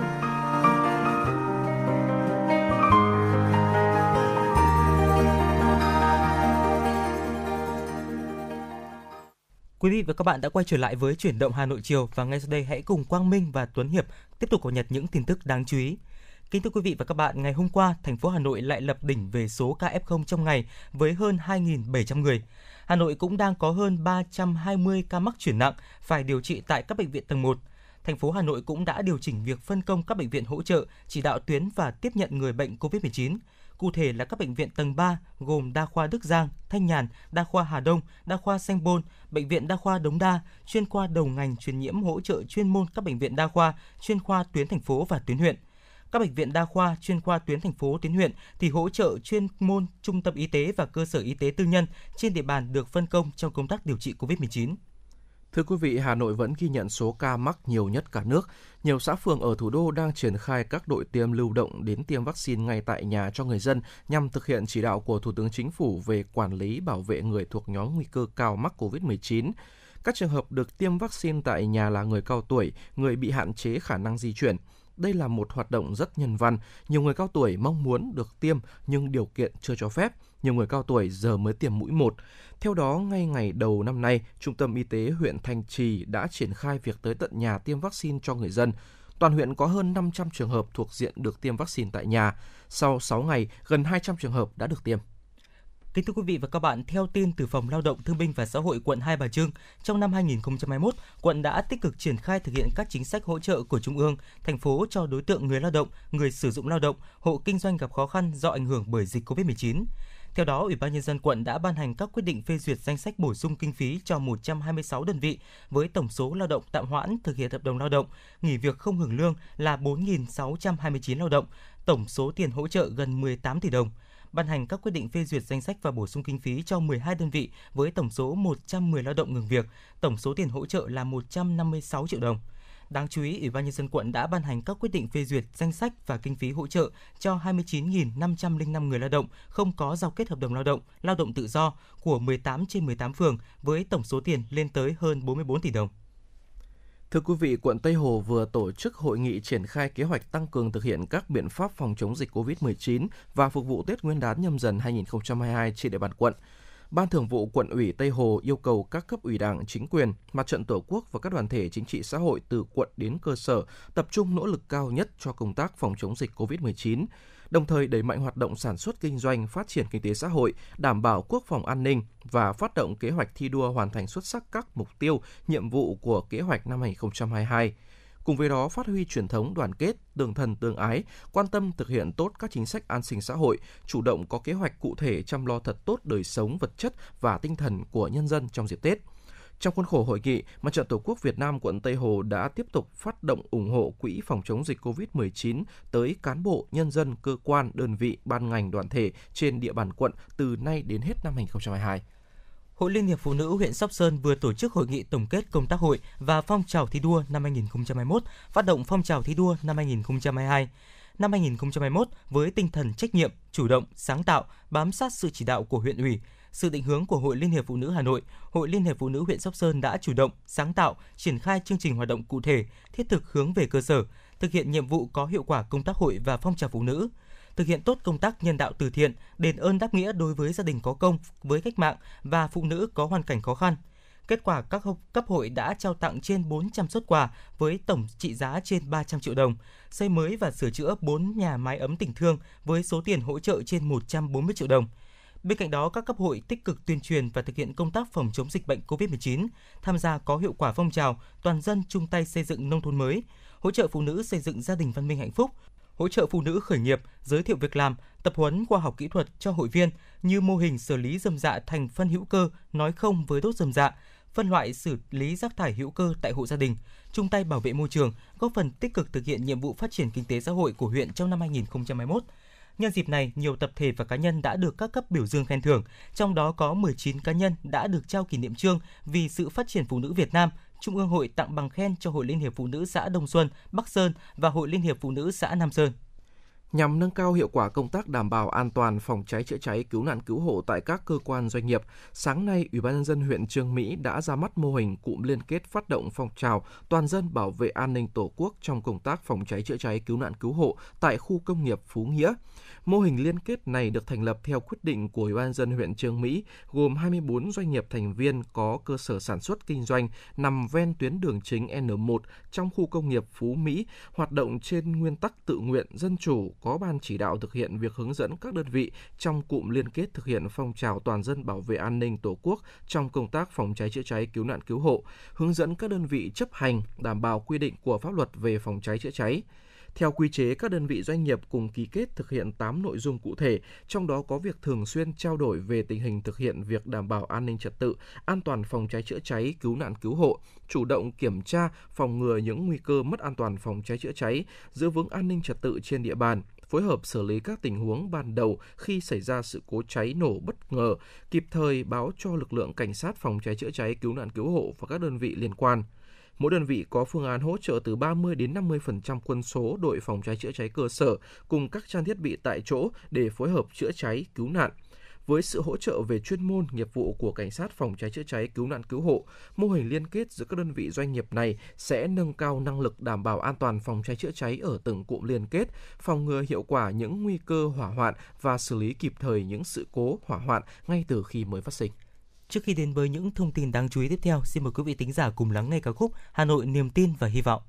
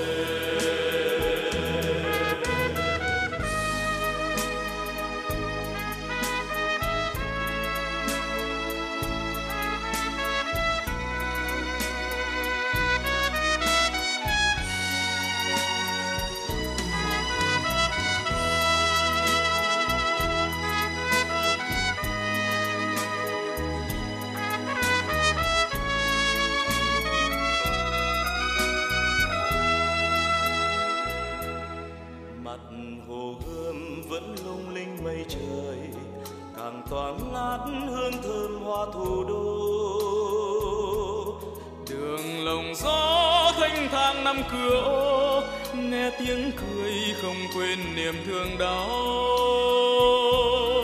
hà nội đó niềm tin yêu hy vọng của núi sông hôm nay và mai sau. Chân ta bước lòng ung dung tự hào, kìa nòng pháo vẫn vươn lên trời cao.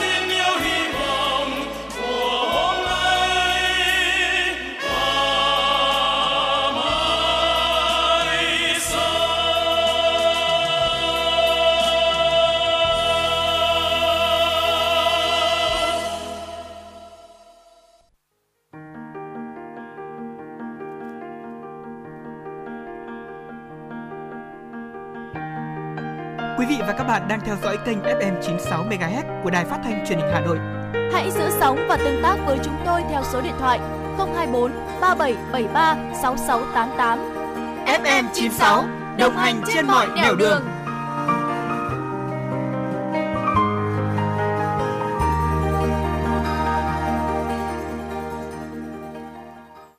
Kính thưa quý vị và các bạn, giữa ảnh hưởng của dịch Covid-19, huyện Đan Phượng cũng đã tập trung đưa các cây con giống mới vào sản xuất với mục tiêu nâng cao sản xuất, năng suất, giá trị kinh tế trên mỗi hecta diện tích, nâng cao thu nhập cho bà con nông dân. Việc khuyến khích nông dân thúc đẩy sản xuất sẽ góp phần nâng cao nguồn thu nhập, đảm bảo an sinh xã hội cho nhân dân khi tình hình dịch đang ảnh hưởng tới mọi mặt của nền kinh tế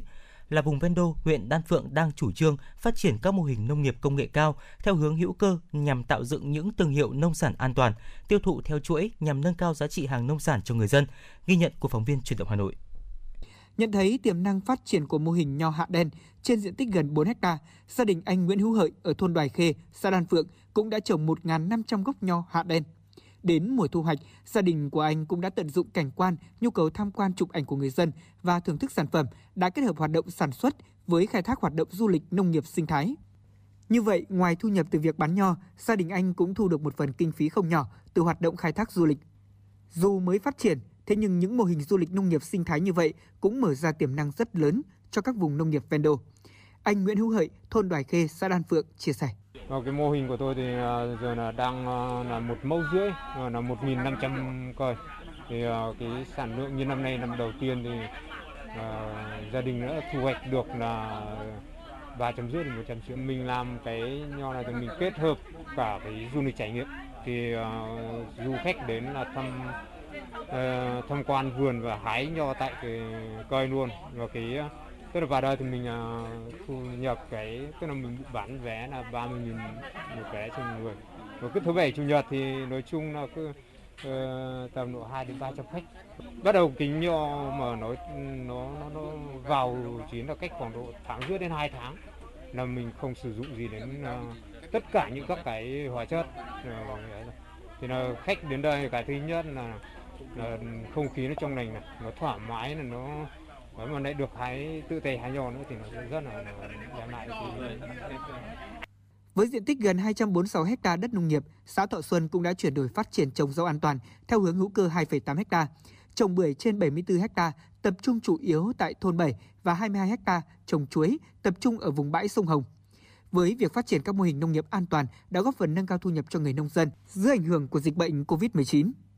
Cùng với phát triển các mô hình nông nghiệp, xã Thọ Xuân cũng đẩy mạnh phát triển các ngành nghề, phát triển dịch vụ thương mại để nâng cao thu nhập cho người dân. Nhờ đó, năm 2021 này, thu nhập bình quân đầu người của xã ước đạt trên 77 triệu đồng một người một năm và xã không còn hộ nghèo. Ông Hoàng Quang Hưng, bí thư xã Thọ Xuân, huyện Đan Phượng cho hay. À, đối với năm 21 thì cái ờ, việc tình hình dịch hiện nay cũng rất là phức tạp. Thế nhưng tuy nhiên thì cái sự tập trung lãnh đạo của Đảng, Nhà nước và cái sự quan tâm của Đảng, Nhà nước cũng đã hỗ trợ một phần cho nông dân trong cái việc như vậy là lao động mất việc làm, hỗ trợ một phần kinh phí. Ờ, tuy nhiên trong cái đó thì ờ, trên cơ sở đó thì đối thoại Xuân cũng tiếp tục như vậy là thứ nhất quan tâm và động viên nhân dân yên tâm sản xuất thế và tiếp tục như vậy là trong cái thời gian giãn cách nói chung. Thế nhưng mà sau khi giãn cách thì cũng phải tập trung về phát triển kinh tế và cũng ờ, trên cơ sở đánh giá tăng thu nhập của năm 2021 tình hình dịch thì rất phức tạp và ảnh hưởng rất lớn về kinh tế nhưng đối thọ xuân thì ờ, do cái phần thứ nhất là cũng duy trì được cái nguồn ờ, thu nhập ờ, trong xã là cái nguồn trực tiếp sản xuất đối với nông dân. Cái thứ hai là đối với lao động tự do. Cho nên chính vì vậy là cái nguồn tăng trưởng đối với cái nguồn thu nhập thì đối thọ xuân thì cũng ảnh hưởng một phần. Nhưng tuy nhiên thì so với các xã bạn thì nó cũng không ảnh hưởng sâu. Trên cơ sở chỉ đạo của Thành ủy, Ủy ban dân thành phố Hà Nội thì huyện Đan Phượng cũng đã xây dựng kịch bản tăng trưởng kinh tế xã hội song hành với việc thực hiện tốt công tác phòng chống dịch bệnh để hoàn thành mục tiêu kép. Cùng với việc quy hoạch vùng sản xuất nông nghiệp hàng hóa tập trung, huyện Đan Phượng cũng đã xây dựng thương hiệu cho các sản phẩm nông sản chủ lực và từng bước hình thành chuỗi cung ứng tiêu thụ sản phẩm nông sản an toàn để phát triển nông nghiệp. Với các biện pháp chủ động nên dù trong năm 2021 dịch COVID-19 tiếp tục có nhiều diễn biến phức tạp và khó lường thì tốc độ tăng trưởng ngành nông nghiệp của huyện vẫn được duy trì, đảm bảo an sinh xã hội của địa phương.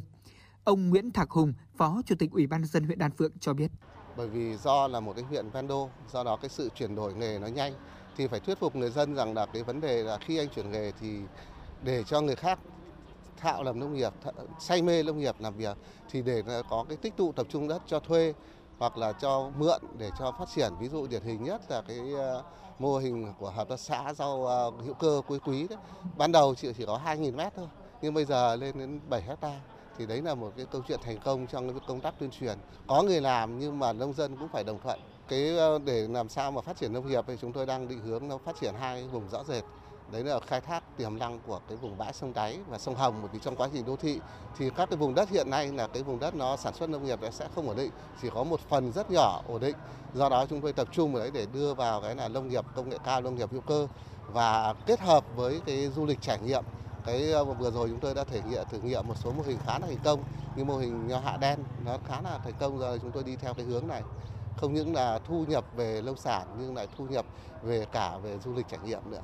Giữa mùa dịch, sản xuất nông nghiệp vẫn là trụ đỡ cho nền kinh tế, đảm bảo an sinh xã hội cho người dân. Cùng với việc xây dựng các mô hình nông nghiệp công nghệ cao, xây dựng các chuỗi liên kết tiêu thụ và hỗ trợ nông dân trong thúc đẩy quảng bá tiêu thụ sản phẩm, nên đã góp phần gắn kết, đồng hành cùng nông dân trong việc thúc đẩy phát triển sản xuất nông nghiệp, thúc đẩy kinh tế xã hội của địa phương phát triển giữa mùa dịch. Quý vị và các bạn đang nghe chương trình Chuyển động Hà Nội chiều được phát trực tiếp trên tần số FM 96 MHz của Đài Phát thanh và Truyền hình Hà Nội. Chương trình ngày hôm nay được thực hiện bởi ekip chỉ đạo nội dung Phó tổng biên tập Nguyễn Tiến Dũng, tổ chức sản xuất Lê Xuân Luyến, biên tập Xuân Luyến, MC Quang Minh Tuấn Hiệp, thư ký Kim Anh cùng kỹ thuật viên Quang Ngọc thực hiện. Còn bây giờ mời quý vị và các bạn hãy giữ sóng để cùng lắng nghe bài hát Hà Nội, Huế, Sài Gòn trước khi đến với những nội dung tiếp theo của chương trình.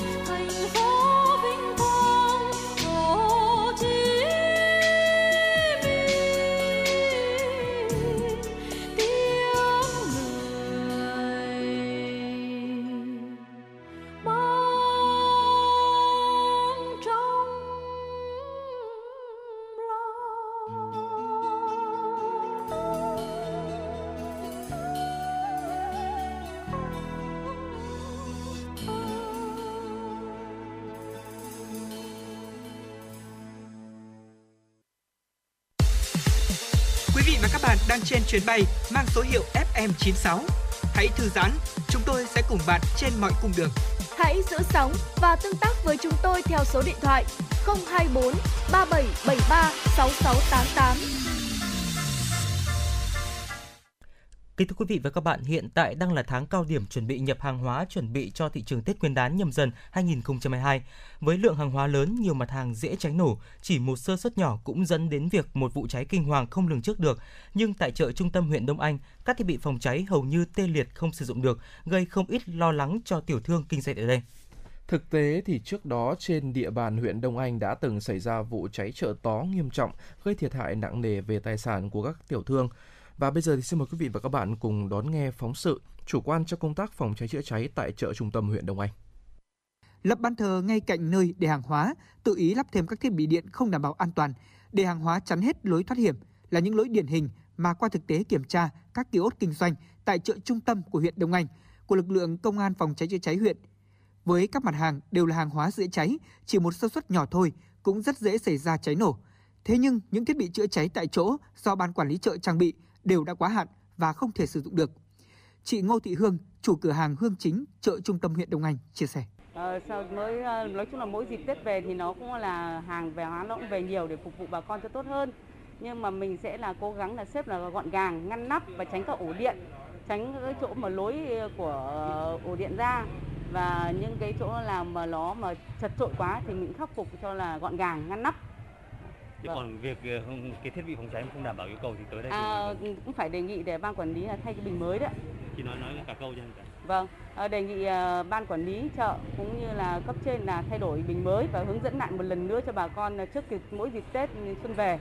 để cho nó an toàn cho mình và cũng cho như là cho mọi người. Trong tình huống xảy ra cháy nổ tại chỗ thì những hậu quả xảy ra sẽ rất nghiêm trọng về người cũng như tài sản với sự chủ quan và lơ là như vậy, nhất là trong tháng cận Tết Nguyên đán như thế này. Trung tá Lê Xuân Đại, Phó đội trưởng đội cảnh sát phòng cháy chữa cháy và cứu nạn cứu hộ, Công an huyện Đông Anh cho hay. qua kiểm tra thực tế ờ, công tác phòng cháy cháy tại cái chợ này thì biết là về công tác tuyên truyền ấy, thì cũng ban quản lý cũng đã có cái tuyên truyền về phòng cháy cháy đến các hộ à, để biết được à, cái nguy hiểm của công tác phòng cháy cháy khi có cháy nổ xảy ra. Thế tuy nhiên là cứ mỗi dịp năm mới thì hàng các bà con sẽ về rất đông. Thế cho nên là nhiều khi trong các hộ kinh doanh đặc biệt là của chị này thì tập trung gần như toàn bộ những cái gì mà có thể lấp được à, chèn được vào thì các chị chèn đầy đủ chèn hết vào. Kịch lên tận mái do vậy không đảm bảo cái khoảng cách an toàn phòng cháy cháy khi cháy nổ xảy ra. Nhưng mà đặc biệt là chị này cũng đã có cái, cái ý thức về công tác chữa cháy đó là các bình chữa cháy đã hết đã có phản ánh ban quản lý chợ. Thế tuy nhiên là trách nhiệm ban quản lý chợ nó cũng chưa được tốt khi chưa thay thế bình cho người ta vòi thì hỏng, đồng hồ áp lực thì bị mờ, tức là khí nén nó đã dò dỉ ra rồi. Và bình này là bình bột chữa cháy. Báo cáo chị đây là bình bột chữa cháy. Nhận biết cái bình bột chữa cháy với cái bình khí thì nó có cái đồng hồ, rất đơn giản nó có đồng hồ. Đấy, cho nên là là ban quản lý chợ mà hết sức rút kinh nghiệm về cái việc trang bị chữa cháy ban đầu. Thế qua kiểm tra đây thì một số các hệ thống điện à, chính thì đã đi qua ống gen thế tuy nhiên là chú chị cũng đã lắp thêm những cái bóng cụ để phục vụ cho chiếu sáng à,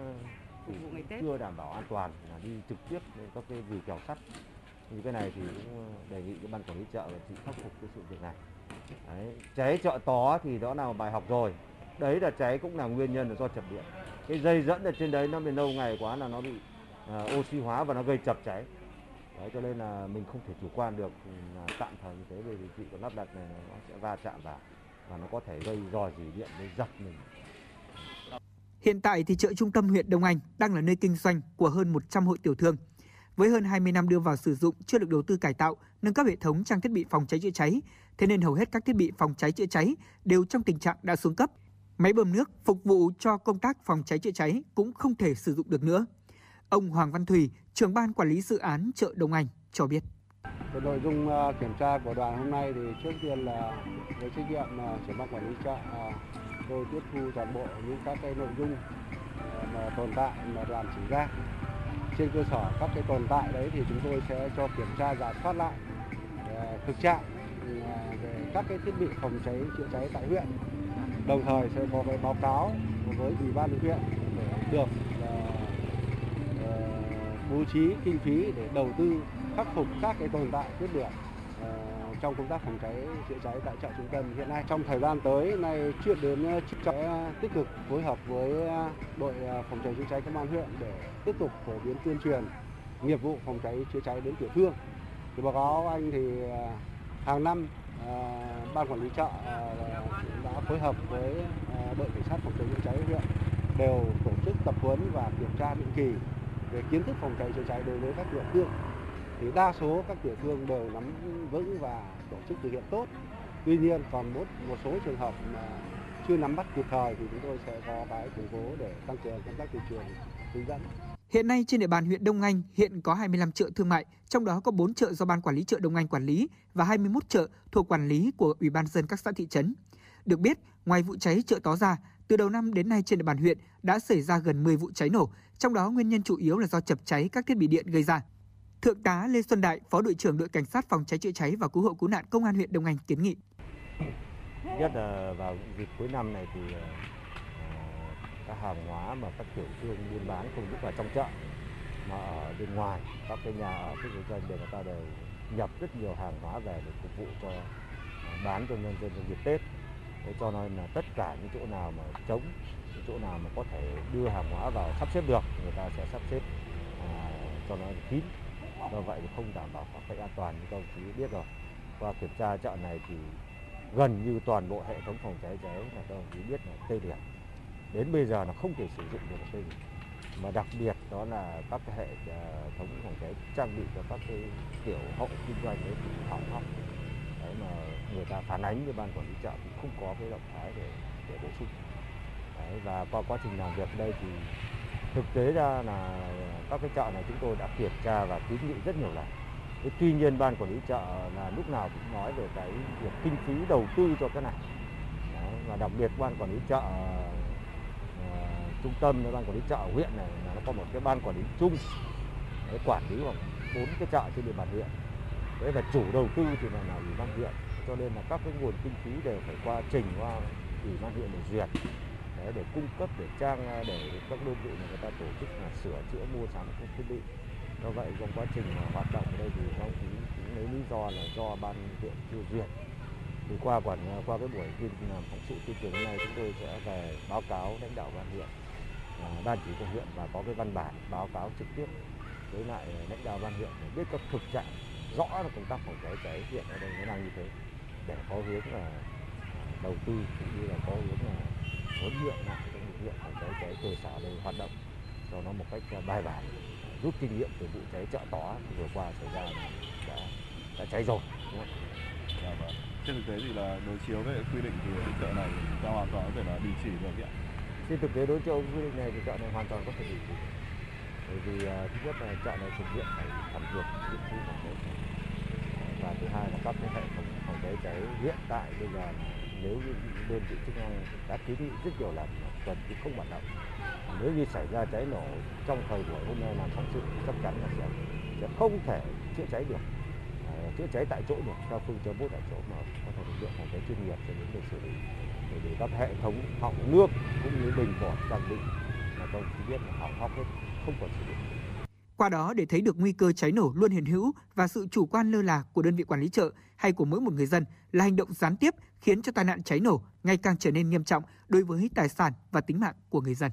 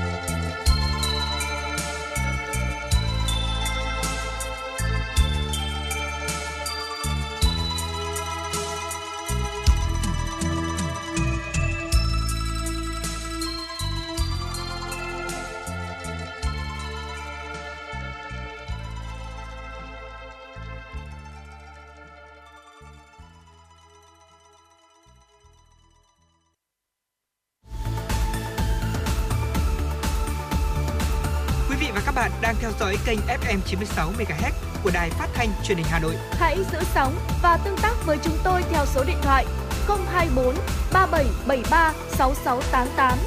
FM 96 đồng hành trên mọi nẻo đường. đường.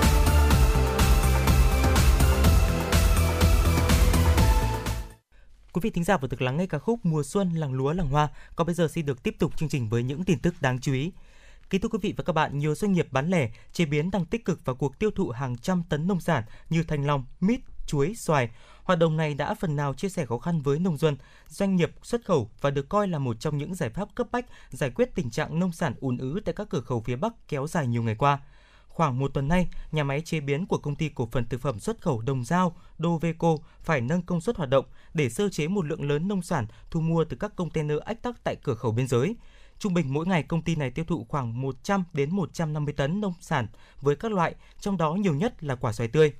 Đứng đầu về lượng nông sản ùn ứ tại các cửa khẩu phía Bắc hiện nay là quả thanh long. Mới đây, phía Trung Quốc đã ra thông báo tạm ngừng nhập khẩu loại quả này trong khoảng gần một tháng tại cửa khẩu hữu nghị tỉnh Lạng Sơn, khiến nhiều doanh nghiệp xuất khẩu rơi vào thế bị động và hàng loạt nhà vườn trồng thanh long lo lắng xuất khẩu sang Trung Quốc qua đường tiểu ngạch tiềm ẩn nhiều rủi ro.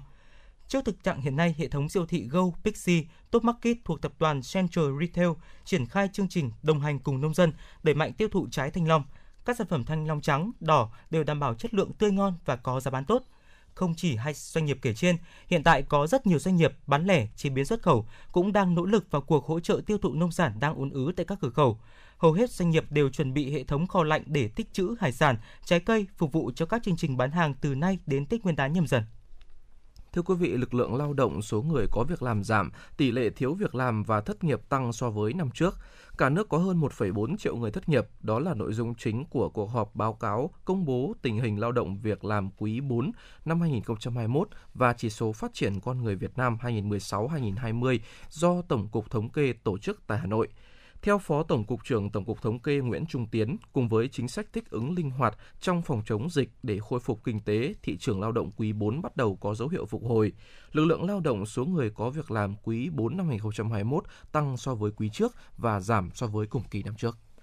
Trước sự chậm trễ của việc lập và phê duyệt đồ án quy hoạch phân khu sông Hồng và đồ án quy hoạch phân khu sông Đuống, cử tri thành phố Hà Nội vừa có kiến nghị gửi tới Quốc hội trước kỳ họp thứ hai Quốc hội khóa 15, trong đó đề nghị Bộ Xây dựng nghiên cứu trình chính phủ xem xét hỗ trợ thành phố Hà Nội sớm phê duyệt hai đồ án quy hoạch để tạo cơ sở pháp lý cho thủ đô phát triển đô thị. Trả lời nội dung kiến nghị trên, Bộ Xây dựng cho biết đồ án quy hoạch phân khu đô thị trên được Ủy ban nhân dân thành phố Hà Nội tổ chức lập trên cơ sở cụ thể hóa và phù hợp với định hướng quy hoạch chung của xây dựng thủ đô Hà Nội đến năm 2030 và tầm nhìn đến năm 2050 được Thủ tướng Chính phủ phê duyệt từ năm 2011. Đến nay, các đồ án trên đã được tổ chức lấy ý kiến qua các cơ quan, tổ chức, cá nhân và cộng đồng dân cư, tổ chức hội đồng thẩm định, báo cáo thường trực Thành ủy Hà Nội về thực hiện lấy ý kiến Bộ Nông nghiệp và Phát triển nông thôn.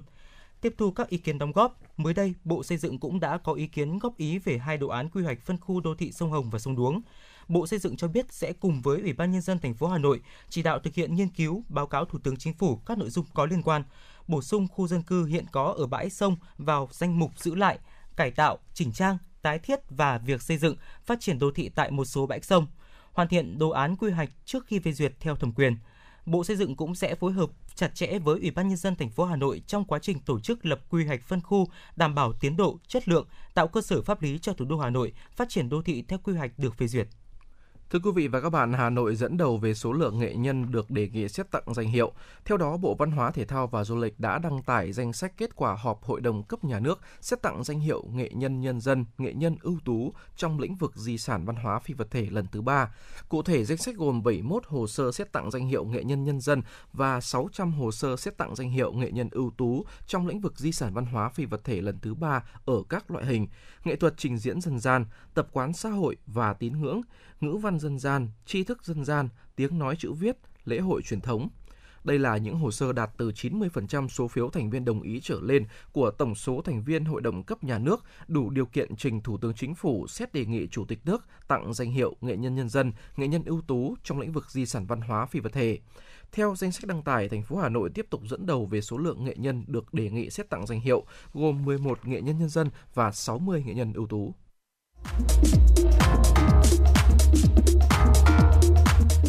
Và các bạn đang trên chuyến bay mang số hiệu FM96. Hãy thư giãn, chúng tôi sẽ cùng bạn trên mọi cung đường. Hãy giữ sóng và tương tác với chúng tôi theo số điện thoại 024 3773 6688.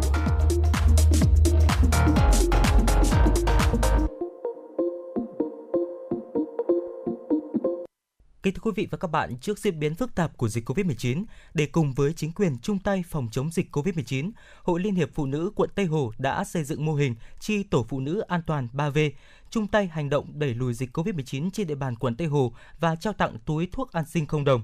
Cùng với việc tham gia vào tổ COVID-19 cộng đồng, các hội viên phụ nữ quận cũng đã tham gia hỗ trợ nhu yếu phẩm, thuốc men cho các gia đình F0, F1 điều trị và cách ly tại nhà để vừa đảm bảo công tác phòng chống dịch, vừa thực hiện các mục tiêu phát triển kinh tế xã hội trên địa bàn quận Tây Hồ. Mô hình chi tổ phụ nữ an toàn 3V bao gồm vaccine bảo vệ sức khỏe bản thân, vaccine bảo vệ sức khỏe gia đình và vaccine ý thức sẽ được Hội Liên hiệp Phụ nữ quận Tây Hồ triển khai tại 8 phường trong toàn quận. Theo đó, mỗi cơ sở hội sẽ thành lập các mô hình chi tổ phụ nữ an toàn 3V đẩy mạnh công tác tuyên truyền vận động qua Zalo, Facebook, mạng xã hội nhằm nâng cao ý thức và trách nhiệm của cán bộ hội viên và các tầng lớp phụ nữ trong công tác phòng chống dịch bệnh. Đồng thời vận động cán bộ hội viên phụ nữ tích cực tham gia phục vụ hoạt động của các trạm y tế cố định, lưu động, hỗ trợ các gia đình đang thực hiện cách ly y tế, huy động nguồn lực ủng hộ, đóng góp cho công tác phòng chống dịch bệnh và quan tâm, chia sẻ cùng với những khó khăn của cán bộ, hội viên và nhân dân do ảnh hưởng của dịch bệnh COVID-19. Chị Phương Thúy Hằng, Chủ tịch Hội Liên hiệp Phụ nữ phường Bưởi, quận Tây Hồ chia sẻ. thì ờ, Hội Liên hiệp Phụ nữ phường Bưởi à, đã thực hiện chỉ đạo à, mô hình à, đi chợ giúp các hộ dân à, trong khu vực cách ly à, hàng ngày thì các bác tri hội trưởng sẽ phụ trách và phối hợp với cả tổ Covid cộng đồng à, các đồng chí cán bộ à, khu dân cư à, à, sẽ tiếp nhận à, các cái thông tin là nhu cầu của nhu yếu phẩm của à, các hộ dân trong khu vực cách ly là à, bằng nhiều hình thức như là gọi điện thoại à, trực tiếp hoặc là à, nhắn tin hoặc là sẽ gửi các cái à, phiếu à, mua nhu cầu thực phẩm đến các cái trạm mà chốt kiểm soát ở trên địa bàn phường Tính từ ngày 29 tháng 4 đến nay, trên địa bàn quận Tây Hồ hiện có trên 2.400 ca dương tính với COVID-19, trong đó có trên 800 ca, trong tổng số hơn 1.100 ca đang được điều trị tại nhà. Phát huy nguồn xã hội hóa, tại hội nghị Hội Liên hiệp Phụ nữ quận Tây Hồ cũng đã trao 200 túi thuốc an sinh không đồng tới 8 hội Liên hiệp Phụ nữ các phường với kinh phí trên 24 triệu đồng từ nguồn xã hội hóa. Mỗi túi bao gồm thuốc điều trị COVID, nước sát khuẩn, khẩu trang, các loại thuốc bổ sung vitamin, có kèm hướng dẫn cụ thể để trao tặng cho các F không thể nhẹ đang được điều trị tại nhà. Bà Bùi Thị Ngọc Thúy, Chủ tịch Hội Liên hiệp Phụ nữ quận Tây Hồ cho hay. các cấp hội phụ nữ quận Tây Hồ thì à, ngay sau khi triển khai cái kế hoạch thực hiện mô hình 3V thì ờ, chúng tôi sẽ tiếp tục lan tỏa các cái hành động ờ, đẹp ờ, để đến với cán bộ, hội viên, phụ nữ ở trên địa bàn quận. Thứ nhất là hội phụ nữ đã phát động cái công trình phần việc, đó là chiếc lá yêu thương sẽ trao tặng 50 chiếc lá 50 suất học bổng cho 50 con em hội viên phụ nữ có hoàn cảnh khó khăn trên địa bàn. Thứ hai là tập trung giả soát các cái gia đình hội viên phụ nữ có hoàn cảnh khó khăn để thăm tặng quà trong dịp Tết này và chúng tôi cũng đã dự kiến là trao tặng 50 xuất quà cho hội viên phụ nữ có hoàn cảnh trên địa bàn. Mỗi xuất quà trị giá 500.000 đồng. Đấy, và thứ tư là gia quân tổng vệ sinh môi trường, đảm bảo sức khỏe cho nhân dân và vận động các cái gia đình hội viên phụ nữ treo cờ tổ quốc để đảm bảo trang hoàng sạch sẽ và phục vụ Tết Nguyên đán. Thứ tư là tiếp tục à, vận động cùng với các ban ngành vận động à, các cái gia đình có con em lên đường nhập ngũ và thăm hỏi tặng quà à, cho các thanh niên, động viên. Ờ, lên đường nhập ngũ. Ờ, với ờ, tình hình dịch bệnh diễn biến phức tạp thì các cấp hội phụ nữ của quận Tây Hồ đã và đang tập trung triển khai một số các nội dung. Trước hết là tập trung tuyên truyền các cái chủ trương, đặc biệt là các cái kế hoạch của quận và của hội phụ nữ quận đến toàn thể hội viên phụ nữ. Thứ hai là phối kết hợp để tuyên truyền vận động cũng như là vận động nhân dân tham gia tiêm mũi 3 để đảm bảo cái kế hoạch trước Tết theo cái kế hoạch của quận. Thứ tư là phối kết hợp giả soát Ờ, các cái gia đình mà đang điều trị ờ, F0 tại nhà có thể nhẹ để vừa động viên, vừa thăm hỏi, vừa trao túi thuốc công đồng đến các gia đình. Và thứ tư nữa là phối kết hợp để giả soát các cái trường hợp mà F1 đang cách ly thì chúng tôi cũng sẽ tiếp tục tuyên truyền. Thứ năm là chúng tôi tiếp tục hỗ trợ cái mô hình đi chợ hộ giúp cho các cái gia đình mà hiện nay đang cách ly, thì chúng tôi cũng đã phân công về 92 tổ phụ nữ, chi tổ phụ nữ để thực hiện. Và mỗi tổ đó là có 5 bác hội viên phụ nữ bằng nhiều hình thức là qua tin nhắn, Zalo. Thì sau đó thì là các gia đình sẽ ờ, đăng ký mua ờ, các cái lương thực thực phẩm. Thì chúng tôi cũng sẽ giúp cái việc đi chợ hộ. Đây là những hoạt động cụ thể của Hội Liên hiệp Phụ nữ quận Tây Hồ nhằm thực hiện mục tiêu thích ứng an toàn linh hoạt, kiểm soát hiệu quả dịch COVID-19, góp phần thực hiện hiệu quả mục tiêu kép vừa phòng chống dịch bệnh COVID-19, vừa sản xuất kinh doanh phát triển kinh tế, chăm lo đời sống của người dân. Bà Trần Thị Thu Hường, trưởng ban dân vận quận ủy Tây Hồ đánh giá. Ờ, kế hoạch